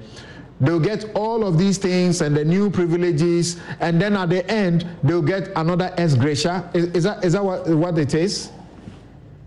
I mean, I cannot state that for a fact, but it looks like that is what it is. yes. We need to check. Because, I mean, the way you put it is, is bizarre. you understand? But it looks like that is what it is. I'm not saying that for a fact. But you see, Samson, this thing, eh, the, um, and I'm taking a historical view of it, uh, buttressing the point that we have not moved far. Hmm. So when the Green Street Committee report was presented, it was very progressive. We put them on the existing salary structure. But in 1998, there were huge concerns and dissatisfaction, and I'm reading from one of the reports. Okay. As there were huge concerns and dissatisfactions expressed by members of the Council of State in 1998, ministers and MPs on their emoluments. Now, following these concerns, the Green Street Committee was recalled to try to undo some of the things they had, the progressive things they have done. Okay. And that is where this um, whole bizarre salary and emoluments arrangement began. Okay. So I think we have had a long history, at least since the, the, the, the Fourth Republic. And we have debated this, but we seem not to be moving forward. But Samson, mm-hmm. remember that in 2011, the, the ex MPs of the Third Republic yes. actually sued government for ex gratia. Right. You remember? That yeah, that's right. I don't know. I don't know what was the outcome. The ex uh, MPs of the Third Republic Le- under Limann. So, despite the seeming anger of the public, the, the political class seem to be in a world of their own. Hmm. And that is perhaps the reason why we are not moving forward. Yeah. So our discussion should be about how we move forward, and so that in the next year or two, you don't assemble this panel to come and talk about ex gratia and Article 71. the Constitutional Review Committee report is excellent, Okay. but it is until it translates into a revision of the Constitution. I mean, it will still remain a recommendation uh, on the shelves, which uh, Martin Kpebu and others will quote copiously from. Right. But it doesn't translate into the wishes of the people. Thank you. Um, Sule, you were, you were making the point when I brought him in to explain. Look, it's plain on its face. Uh, I'm a host. I'm not supposed to be projecting uh, opinions as as much as I, you know. So I had to ask him to say it because if you, I like you put it, that's what it is. And and the law actually, in respect of the president, says they are whatever should not be varied, you know, to their disadvantage. So whilst you are working as president, you are earning uh, forty-six thousand, is it? And then once you go out as president, you continue to earn the forty-six thousand. Nothing should be changed. If it has to be changed, it must go up. It shouldn't come down and then all the privileges, uh, having two cars uh, to be changed every three years, and all of those things. Okay, you finish your point, eh? Yeah, Samson, I, I, I think that it's, it's really bizarre. if you take members of parliament, oh, the point they made in terms of seeking enhancement to their salaries and ex gratia and all those things was that, oh, a lot of the time when our people, colleagues leave parliament, they live a miserable life.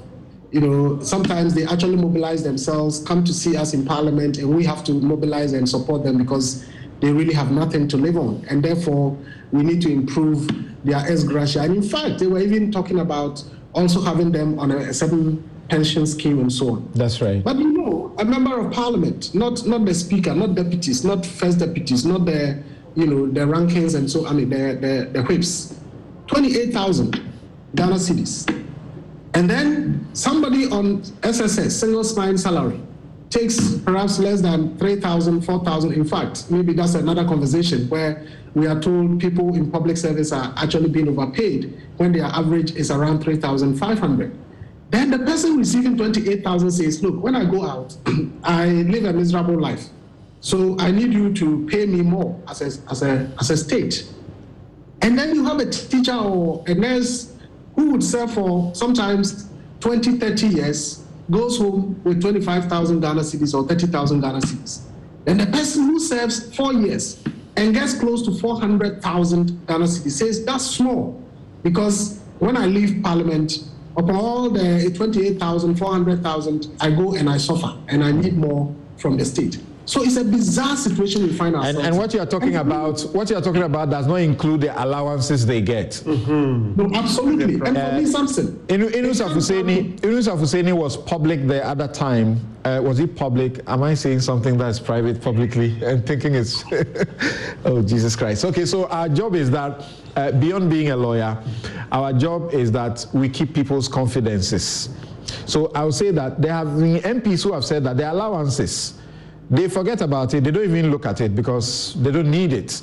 And then maybe at the end of their tenure, they they go for the allowances, and the allowances alone is able to build them, you know, a good a good house.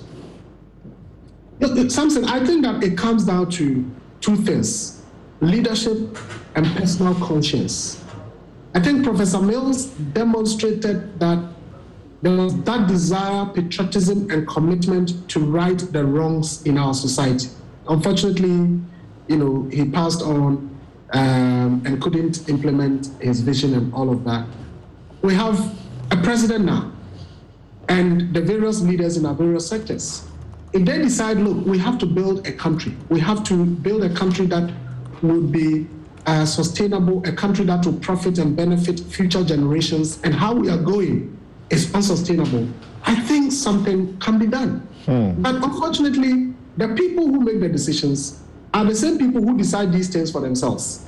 So the president's emoluments shall be decided by parliament, and then the president shall appoint a committee to decide that of parliament. So you decide mine, I decide yours. If you vary mine to my disadvantage, I will do the same thing to you. Unfortunately, we haven't had individuals, many of them, advocating for the right thing to be done. So we are appealing to our leaders. Look, we are building a country together. It's time to do the right thing. It's time to ensure fairness, justness, equity, so that collectively we can build a country that would serve the interests of future generations. But how we are going and how we've gone mm. over the years, I don't think it is sustainable. Thank you very much. Yes, uh, Justice, before I go to Martin, Martin has his uh, Constitution Review Committee, Commission's report mm. open, ready to show us what many Ghanaians said about ex gratia and what the view was after 6.3 million US dollars. He's still gathering dust. Samson, mm. uh, I want to introduce another dimension to this discussion. So far, the focus has been Article 71, 71, 71. But the people of Ghana ought to know. And I think your platform is one of the key ones for us to educate. Look, it is not only about those prescribed in Article 71. Through the instrumentality of acts passed by Parliament, others have also been roped in beyond those mentioned in 71. So you look at, for example, the Local Service, the Local Government Service Act, it has roped in the MMDCs, the Presidential Staffers Act 1993 thereabout, that has also roped in other persons beyond this. So the situation we have in our hands is actually a gigantic one that goes beyond what the Constitution has also prescribed, except that these ones came through acts of parliament. And now you have all manner of persons wanting to be in that category that has been loosely described as Article 71. There are also administrative instructions that been used to put other persons on similar arrangements. So then the question then is the key principles of equity, fairness, reasonableness, ability to pay, and what have you. Hmm. Where are we taking these bets? Clearly, if you look at the Professor Yaa Gyale report, as they did the public consultations, the greater majority of the people were mad, angry, and not happy about the wide disparities between those who have now been christened under this arrangement called ex gratia Article 71, what have you, and the ordinary public sector worker on the single spine policy. If you look at the structure, and Sulemana rightfully said it, there are a lot of inconsistencies, disparities, and it becomes so bizarre, such that we all find ourselves in a situation where the people who are benefiting from same, unfortunately, are the ones who are also driving the agenda. they are not ready to forego what they are enjoying now. Article 71, even though doesn't mention ex gratia specifically, it defines salaries to include retirement benefits and awards. Mm.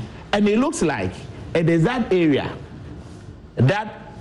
It says specifically, Article 71, Clause 3, for the purposes of this article, and except as otherwise provided in this Constitution, salaries, and it puts that into uh, quotation marks, salaries includes allowances, facilities, and privileges and retiring benefits or awards. Yes.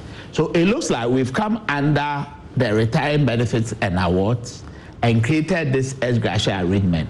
And what makes this approach a bit dangerous is the fact that, as you rightly introduced at the beginning of the show, we have a situation where the standard employment contract arrangements for employing people in whatever organization, be it public sector or private sector, has been turned upside down. Mm. We have a situation where you come in as one of these entities, as a person under this arrangement, and you don't even know what is called your salary.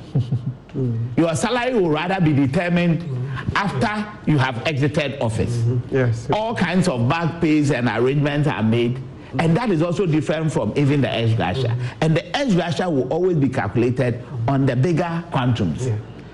Why should it be the case that when I join the public service, I'm giving, say, an appointment letter that tells me that, look, this is your starting point, this is how much you earn on monthly basis or annual basis, and then based on the regular arrangements in the system, some adjustment will be made. Yes. And then for some category of persons, they come into office and we throw this clear-cut labor principle that our labor act supports away mm-hmm. and say that they will be on something akin to payment on account. Mm-hmm. And then when they exit, that is when we will determine their salaries. Mm-hmm. If you want to have any, let's say, proper uh, retirement benefits arrangement for them, let's say something akin to what is in the National Pensions Act at 766. You wouldn't even have a basis to determine what their salary is, let alone say that 5% of your salary or 10% should be put here, and maybe government should add a bit of these things to make your life comfortable. Mm-hmm. So clearly, we need to have a dispassionate discussion at this point in life and get back to where it all began. Per the history, as Dr. Kwabena Nyarko gave, to give, the initial bits of the Green Street report seem to have taken us on the right tangent. Come 1998, 1999, the agitation starts, we throw everything away, and we find ourselves in this situation where nobody is benefiting except a certain group of persons. And if you look at it, it all ends up at the political elite. Nobody is against them. But it is unconscionable for somebody to work all his life in the public service 30 years, whatever, and he goes home with what I would describe as peanuts, looking at what others take within relatively short periods. Peanuts. And then the, some the, are taking what cannot buy a bicycle. Mm-hmm. And see, and the arrangements are also so bizarre, such that mm-hmm. there seem to be a duplication per whoever wants to interpret a certain arrangement. Mm-hmm. For some people, it is deemed that, for example, MPs, it is transitory, for which reason every parliament is seen as a unique one and once it ends, everything has ended. You may come back 10 times or whatever number of times, and each time you go home with these things. It, it, it, it's so bizarre, and there's so much unfairness in the system. Let's be objective about this. All the people say to all of us is clear that look, we need to have a change in this arrangement. Mm. Let's be bold, go back to the basics, and do the right thing. Mm. And I think that to start off with, every public sector person should have his emoluments clearly defined even before the man goes in or right at the start of his job. Yeah. Let all of us know. And the excesses, let's be bold and cut them out. Because it is so much of a drain on our system. Look, if you look at the way our budgetary cycles go, at the end of any political you know, era of four years, the next one to two years, there is so much pressure on the public purse to make sure that all these payments are done. And now that we have expanded it, brought in people from MMDC, local whatever, special assistants, all kinds of persons have now been made Article 71. And probably it's about time we have a proper interpretation. And all some of these acts, if the Supreme Court thinks that they are inconsistent with the provisions of 71, let's try them out. Because we cannot keep expanding the base for this ex gratia arrangement at the detriment of the majority, but to the benefit of only a certain political class. Mm. Uh, How will professionals, mm. so to speak, be made part of this? Mm-hmm. It will never happen. But the people who engage in real-time politics, they will either be appointed as special assistant or whatever, and through administrative arrangement, not even out of parliament, these people will be paid. Mm. We need to depart from it. You, you know, uh, uh, Dr. Nyarko Otoo referred to some uh, former MPs who actually took the government on for their ex gratia because the calculation they felt they were owed some extra amount of money. Um, this was the report on the 28th of March 2017 by the uh, Finder newspaper. 40 ex MPs sue government for 10 million Ghana cedis. And it says it was done by Elvis Darko, who is the editor. It says some 40 former MPs of Parliament, former members of Parliament, who served in the third and fourth Parliament of the Fourth Republic between January 2001 and January uh, 2009 have sued the government, claiming over 10 million Ghana cedis. According to them, government owes each of them 233,495 as accrued monthly pension payments for the past 85 months. In addition, each of the XMPs is demanding a lump sum of 13,735 plus interest at the current interest rate from January 2009 to the date of final payment. The suit dated February 26, 2016, which was filed in the Labour Division of the High Court, Accra, named the Attorney General and the Ministry of Finance as defendants. Now, I don't know if a portion of this found itself somewhere in the Supreme Court or so, yeah. but uh, it doesn't seem to have been determined. And then I, I don't remember the facts. And then you had the Auditor General, who eventually, it looks like eventually some people had money to get the Chief of Staff to order that the payments be made. If you remember Daniel Domelevo, yes. this matter came up. Um, Yaw Osafo-Maafo and the rest of them were included and issues were raised. And the Auditor General says you cannot be paying these amounts and matters came up. So as far as these people are concerned, this is this is an entitlement that you know nobody should toy with, Martin. Uh, hmm, that, that's not true. In the in the in the Supreme Court also, there's another case mm-hmm. over the ex gratia. Mm-hmm. Um, I think that was filed in 2017. Okay. It's uh, Agbamava versus Attorney General on Article 71. Um, it doesn't appear also that that one to the Supreme Court has determined it. Uh, there are people who raise issues whether they will not determine it because it affects them, you know. Mm-hmm. Yes, I think there's one of them they lost to. Okay, mm, let me. Yes, that, that, yeah, there's okay. one of them they lost in okay. there. As, I, I think it's the XMPs. Yeah. yeah, the XMPs yes, one. It's mm. lost. It's okay. lost. Yes. Mm. Uh, so you say that the ex gratia cannot be touched. Well, no. It can, it can, and that's how come I'm happy we have Dr. Uh, Nyarko Otoo on the panel here, so that he should tell us. You know, Dr. Nyarko Otoo as a consultant to the Professor Yaa Ntiamoa uh, Baidu committee.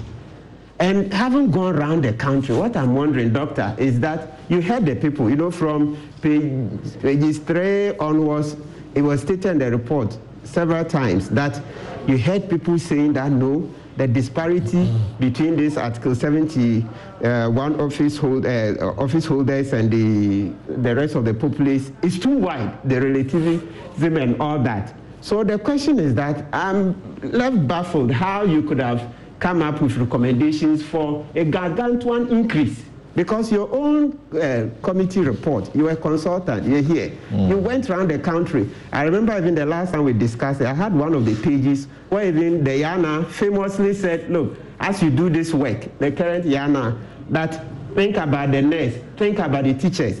And yet you're the same people who came with these gargantuan sums. And today you're on the panel saying what?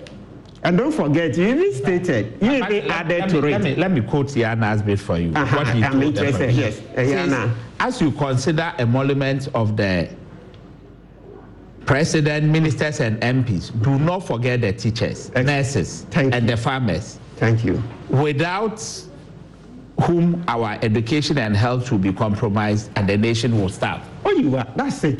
Look, Sam, sometimes you see your former teachers and you're like, ah, but this man taught me. Mm-hmm. Yeah. And today you see him, his standard of living is far below yours. So you see that disparity. And that's what the Yana is talking about. We quoted the last, I'm happy you brought it. So, Dr. Nyarko Otoo, you guys appeared very pliant. You didn't seem to have your own independence. Because if you had your own independence, from the way you're talking on the panel today, I would have expected that you'd have come out with something very rigorous, something very acceptable to Ghanaians. And so it comes back to the question here, Sam, is the whole structure of our society. It's our society. There's a problem. We don't have enough honest people. I think one day you did your take on honesty. We don't have enough honest people in our system. That's the basis of all this. oh. So that's how come the unbridled greed is expanding. We don't have enough honest people in our society. We don't have role models. Look, ask young people. Not many will know that even a sitting president, Lieutenant General Joseph Atta Ankara, resigned over a small sum. When you read history, it's about 6,000 cedis. The equivalent, somebody will say maybe not more than $15,000. Yet, as a sitting president of Ghana, head of state, he had to resign. Whether his colleagues uh, forced him or not, I mean, he resigned. So if we take the view that his colleagues forced him, so it means that today we as citizens, we lack such honest people. So you see how come I keep saying that the Council of State has to give its advice openly? The Council of State has to give its advice openly because there are a number of things the current president has done, previous presidents have done. We've not had the Council. And meanwhile, the Constitution itself says that they, on their own initiative, can do things. And so they should bring it publicly. Sam, you just sent me something that shows that mm. a committee in the UK, this pandemic, mm. they advised the Prime Minister and they put it out publicly that this is Yes. what we've told the Prime mm. Minister. SAGE, Scientific Advisory Committee, SAGE, you can uh, Google it. So what I'm saying is that so far the main problem, the reason we are looking for new laws all over the place is that as citizens, there's a deficit in us. And it appears it's our culture. Look, Sam, for the avoidance of that, let's read something from the Constitution Review Commission report, page 778, about how Ghanaians be, behave. 778 tells you we see something, then we look in the opposite direction. That's how we are. Then we turn back and then blame politicians. We are all part of this. Uh, 778. Look at this. It says the commission observes that a recent survey by the Ghana Integrity Initiative found that about 70% of respondents had been involved in bribery, okay, in one form or another.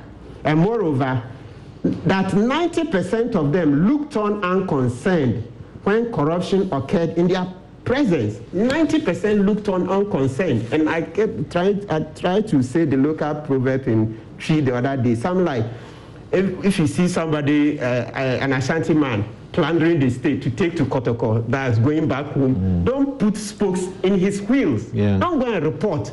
So there's that thing that no, we don't want to report. So Sam, you see, I'm tempted to go back to uh, declaration of assets and the rest. So all of these, they have one mother, and the one mother is that the Ghanaian, the Ghanaian, we've not created the, a system that uh, the what extols and uh, this uh, praises heroes like what Toby is done, like what General Ankara did, resigned over fifteen thousand dollars. Yet today, look, ministers and people make millions. And Sam, let me quickly add, as we talk now, yesterday somebody showed me a, a contract.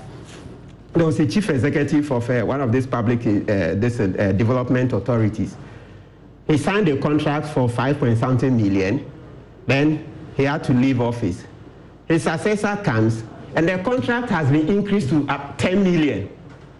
And then they add, they put this uh, predecessor chief executive's signature So like where what he signed. Uh-huh. So there's I- a piglet. You've I- seen that I- story. no, I've So- become aware of it. Yeah, so let's narrate I've been dealing with this privately. Uh-huh. So Ghanaians, no, it's good so that we see this attitude that will not report, will not report. So a chief executive signs a contract for five million dollars. Then there is an appendix, or call it an annexure.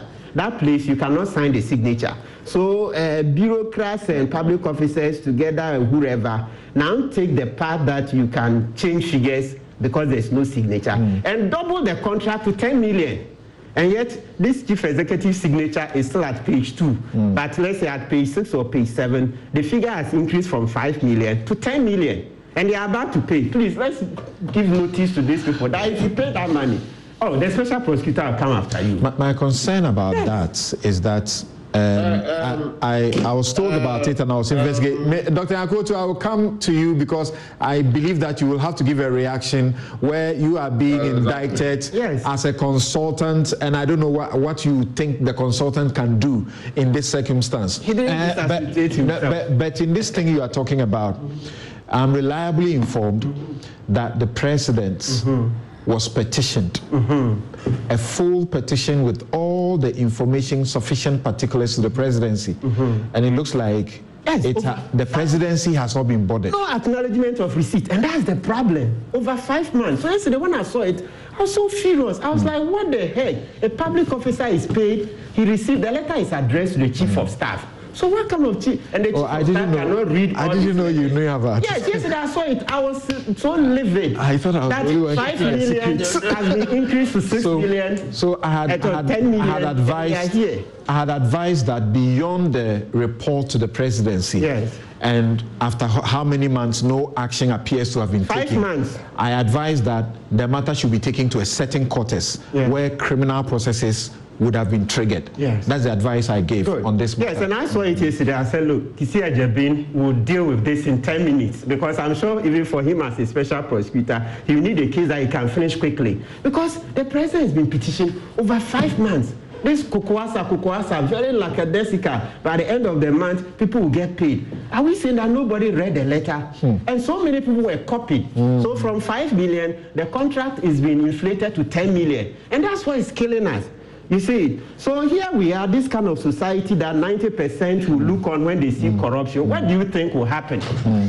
what do you think will happen? Something. Let, let me just see, say Uh, uh this so- quickly. no, no, Dr. before- Dr. no, Yakoto needs to come in second. because Martin Yes. says something that he has to Yes, react to. it's, it's in line with Um, that. It's okay. in line with that. Martin, you see, mm-hmm. don't forget that, that that committee, if you read their report. Yes, that's we have it here. We are both. I, I, I'm not speaking for the committee, but one of the principles that they were guided by was the principle of vested interest and rights. Yes.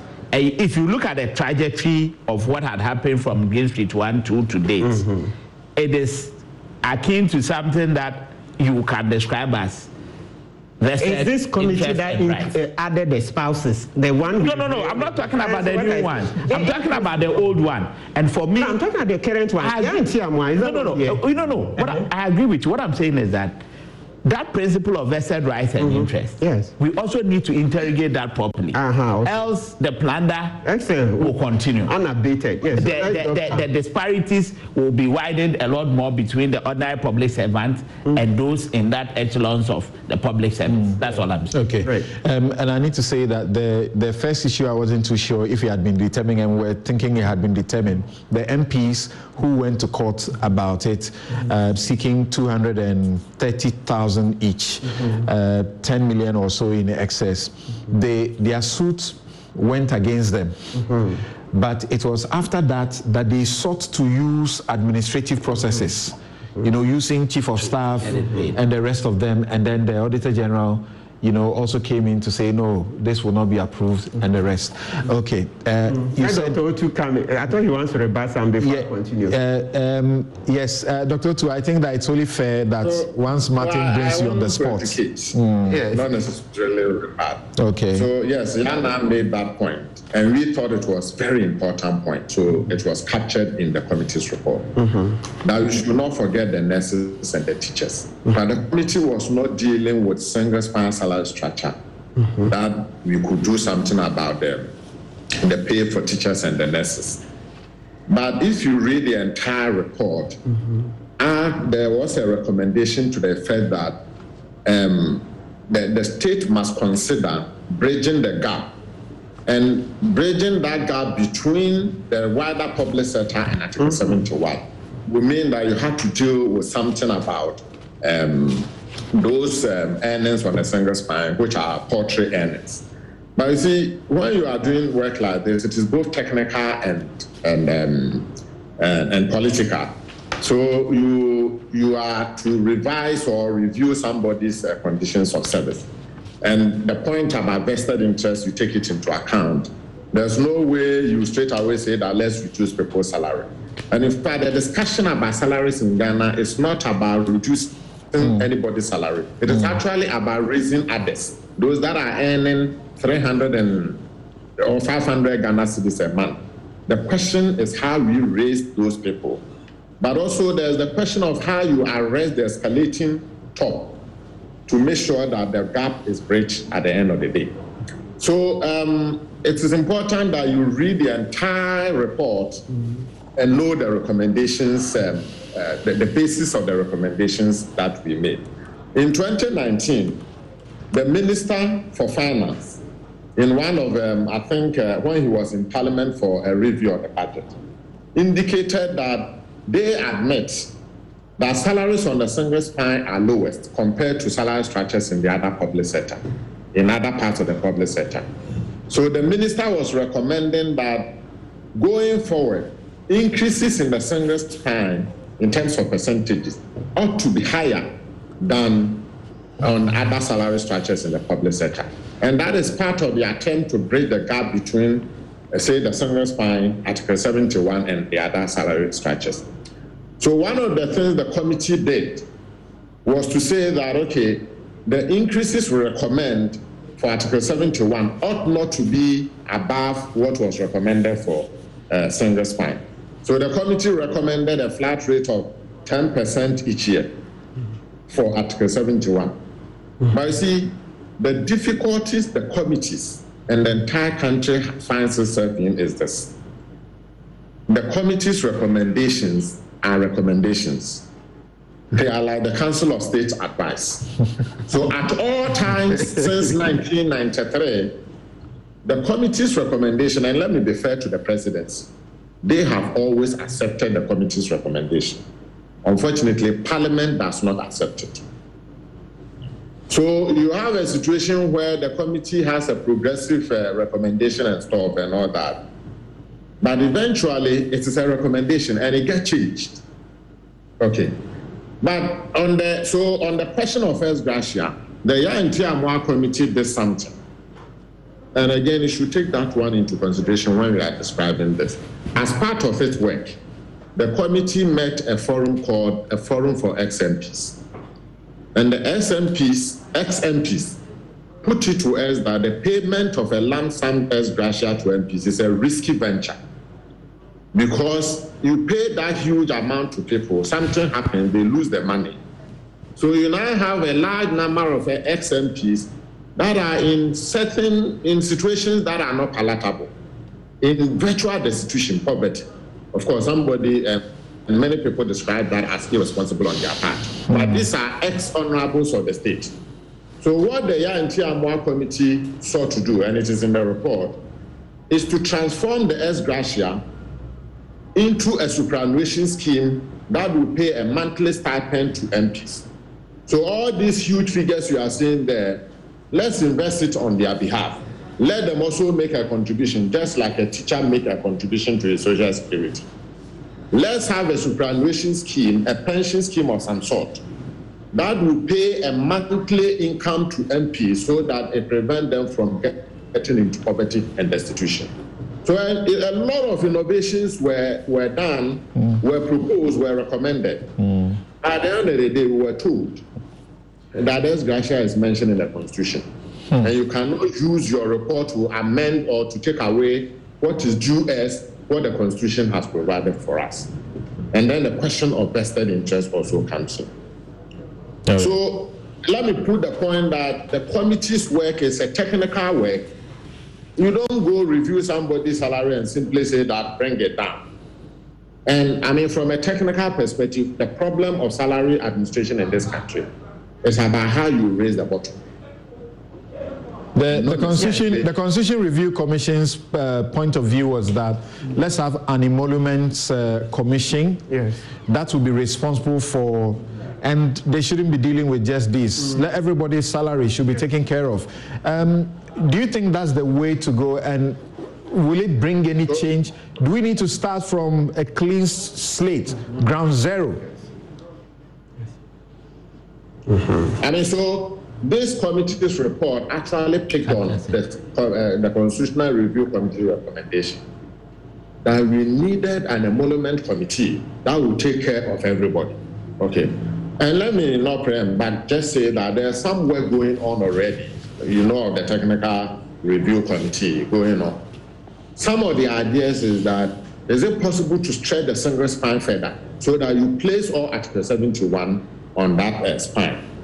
But all that also requires a change in the article itself, a certain amendment of the article.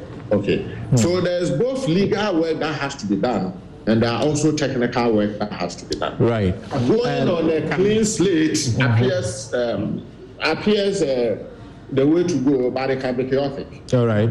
Um, I suppose I, I suppose that is where that is where some of us, you know, uh, would like to give consideration to what Fix the Country says. Let's overhaul. Yes. This whole constitutional document, it's it's it's problematic, and and much of the problem is traceable to this constitution. So let's overhaul it. Clip the wings of the president, the imperial presidency, and then all of these, uh, Senior will say, Munchendi thing, you reduce it. He's saying that there's constitutional work that has to be done, which will be like this. This one is entrenched. Yes. You see, so you can't amend it until you go to a referendum. the recommendations. Uh-huh. But Martin, we have other places.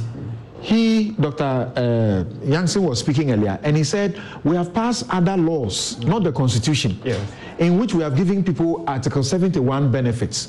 If you take the uh, Presidential Office yes, Act, if you look at that, that Section 6, Presidential staff shall be entitled to such salaries, allowances, facilities, and privileges as shall be determined under Article 71 of the Constitution. So we are actually increasing that, you know. Good. Okay, so Sam, in the committee's report, they kicked against it. So, Dr. Otoo, that one you did well. But we still come back to the point that it's not this committee that extended the list to now include the spouses of the president and the vice. So Let. Utu can't run. No, please, explain. let, me finish. You've had that length. Then number two, look, Dr. Utu, if you compare with America, for years they don't increase the salaries of members of Congress. You didn't see that best practice.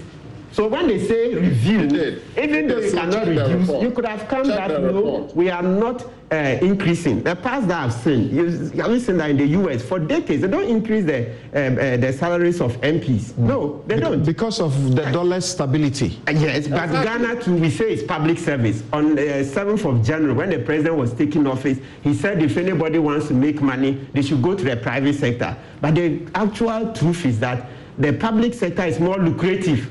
They are making more money, millions of dollars in public sector than in private sector. Look, Sam, the context of all of this, the reason we are speaking, maybe the part we need to repeat is that like you said, these salaries are peanuts. People are making millions of dollars from contracts. Contracts. As the president sits, he has friends he gives contracts to. We can't run away from it. Those are millions of dollars. Public procurement, you go through, you saw what happened to the PPA. The contracts are given based on friendship, okay? It's their turn to chop. So it's chop chop. So when you are making millions of dollars from contracts, you don't come again to the public purse and you are struggling for 40,000, 46,000 a, a, a month and all that. That is where the That, that is a suggestion as if, you know, it's okay to benefit corruptly, therefore don't look for gratia. The problem, well, in a way, yes, I can't run away from it because the contractor brings the 10% to your house. We can't go policing that. So if I were the one, because you receive a lot of 10% on the contract, you don't even touch this. Look, Dr. Dufour, when he was uh, uh, finance minister, he never took the salary. He didn't. He didn't. And you think he did it for free? Because at that time, I remember in the previous regime, he had businesses that were doing business with government. So he was making millions.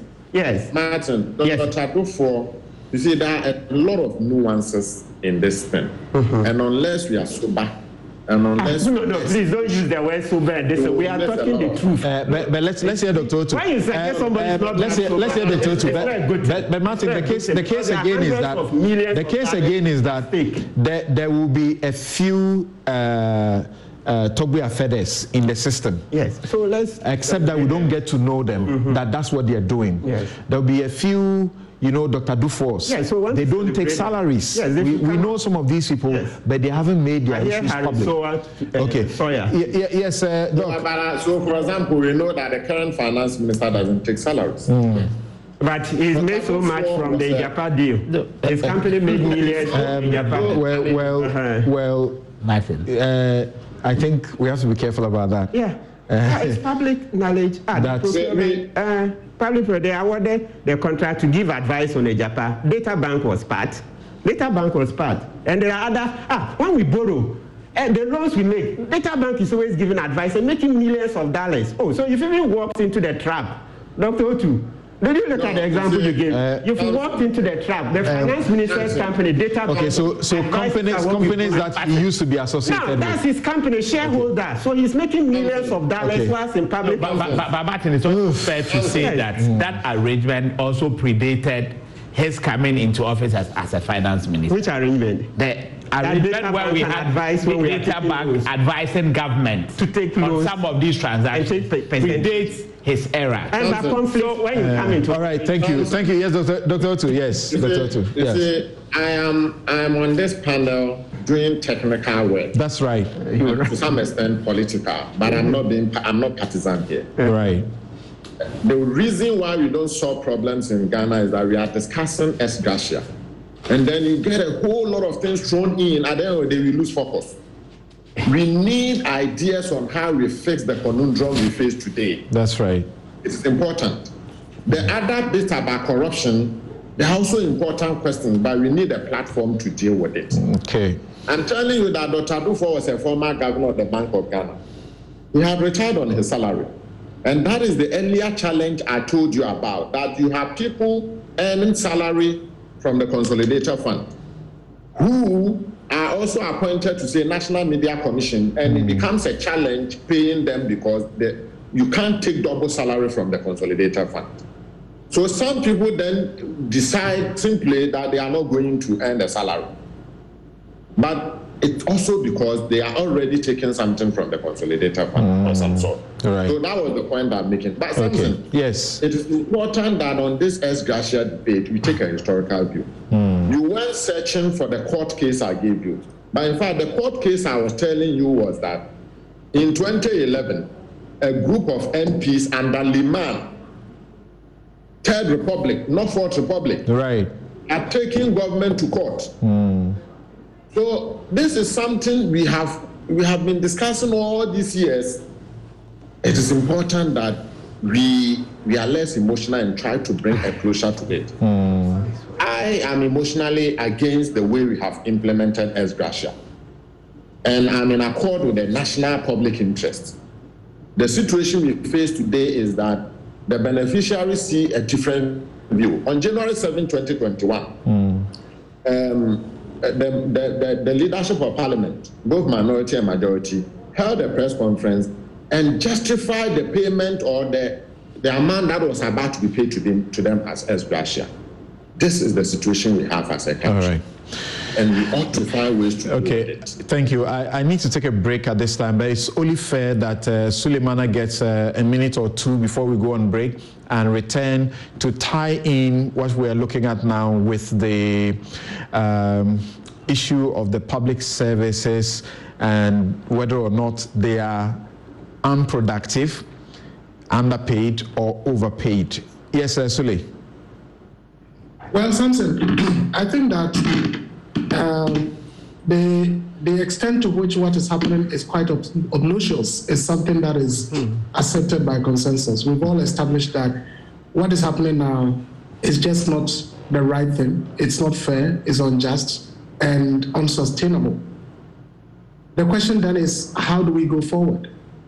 Um, as I said before, and you have reiterated that point, the need to fix our constitution. We have a president who says, This is the constitution that has supported our democracy for the last 30 years. We need to be careful about thinking of overhauling, overhauling it. At the same time, it is the constitution that is interpreted in diverse ways to create the condition that we have for ourselves today. For me, what can solve it outside of a constitutional amendment is having a leader who is patriotic, who is committed to the future of this country. And by a leader, I mean the president. And of course, if you have such a president, committed and determined to ensure that the right things are done, to ensure that these wrongs that we've committed over the years are corrected, we would begin to see some steps towards dealing with what we are confronted with. Hmm. But unless that happens, again, even to overhaul the constitution, you still require that leader who says, yes, I see a lot wrong with this constitution, and yes, we should fix it. So it all comes with leadership. And as we go about selecting our leaders and all of that, maybe it should be part of the conversation. Mm-hmm. 2024, can we make the overhaul of the constitution one of the requirements that you know a candidate must say, yes, I will do it, and when I get, when I get power, I will do it, as one of those that will determine who becomes the next president mm. of our country. Otherwise, we just run it into a ditch and we keep going, even though we are being cautioned. We keep going, and I don't know whether we want to land into that ditch before you know we start seeing how we come out of it. Hmm. What is happening is certain- certainly terrible, and it also comes with individuals of conscience.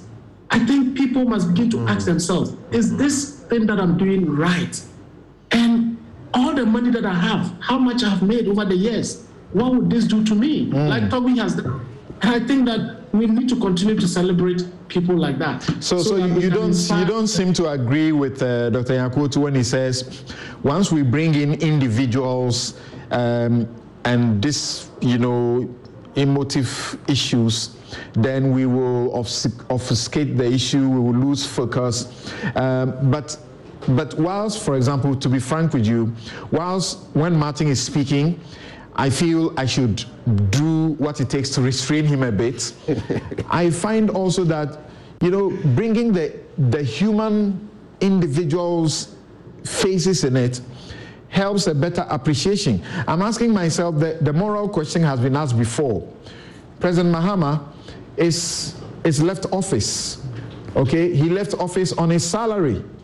We are paying him the, the money that uh, he was in office and taking. Uh, as and when it improves, he will continue to take the money as it is improved. The three uh, ve- two vehicles or so change every three years, he will continue to enjoy. All the other benefits that are enti- he is entitled, he will continue to enjoy. He would have taken his, uh, his ex gratia, and yet he'll be benefiting from all of that. And people ask the moral question shouldn't an individual, for example, take the view that once I'm not there anymore and I have other opportunities, I should give it, give it up like uh, Togbe Afede did? Well, Samson, I think it's important to emphasize the, the fact that what we are talking about right now, the problem that we have, is not just limited to the current regime. So it's not an Akufo-Addo issue. I think it predates, it predates him. President Mahama supervised and endorsed it and did it, and he is benefiting from it. Now he wants to come back to be president. I think we have to ask questions. You know, uh, if he didn't find anything wrong with that kind of system and supervised it, presided over it, did not, you know, make any concrete, tangible, you know, evidential as uh, uh, effort to ensure that this whole constitutional creation, which has resulted in this, uh, is dealt with. I mean, how do we trust that back into office we can have the best done uh, under him? But certainly we have to celebrate individuals who are distinguishing themselves. Like the lady was saying, we celebrated the lady who, a, the guy who returned the 8,000, including the vice president donating 20,000 to him. What was the essence? To inspire more people to do the same thing.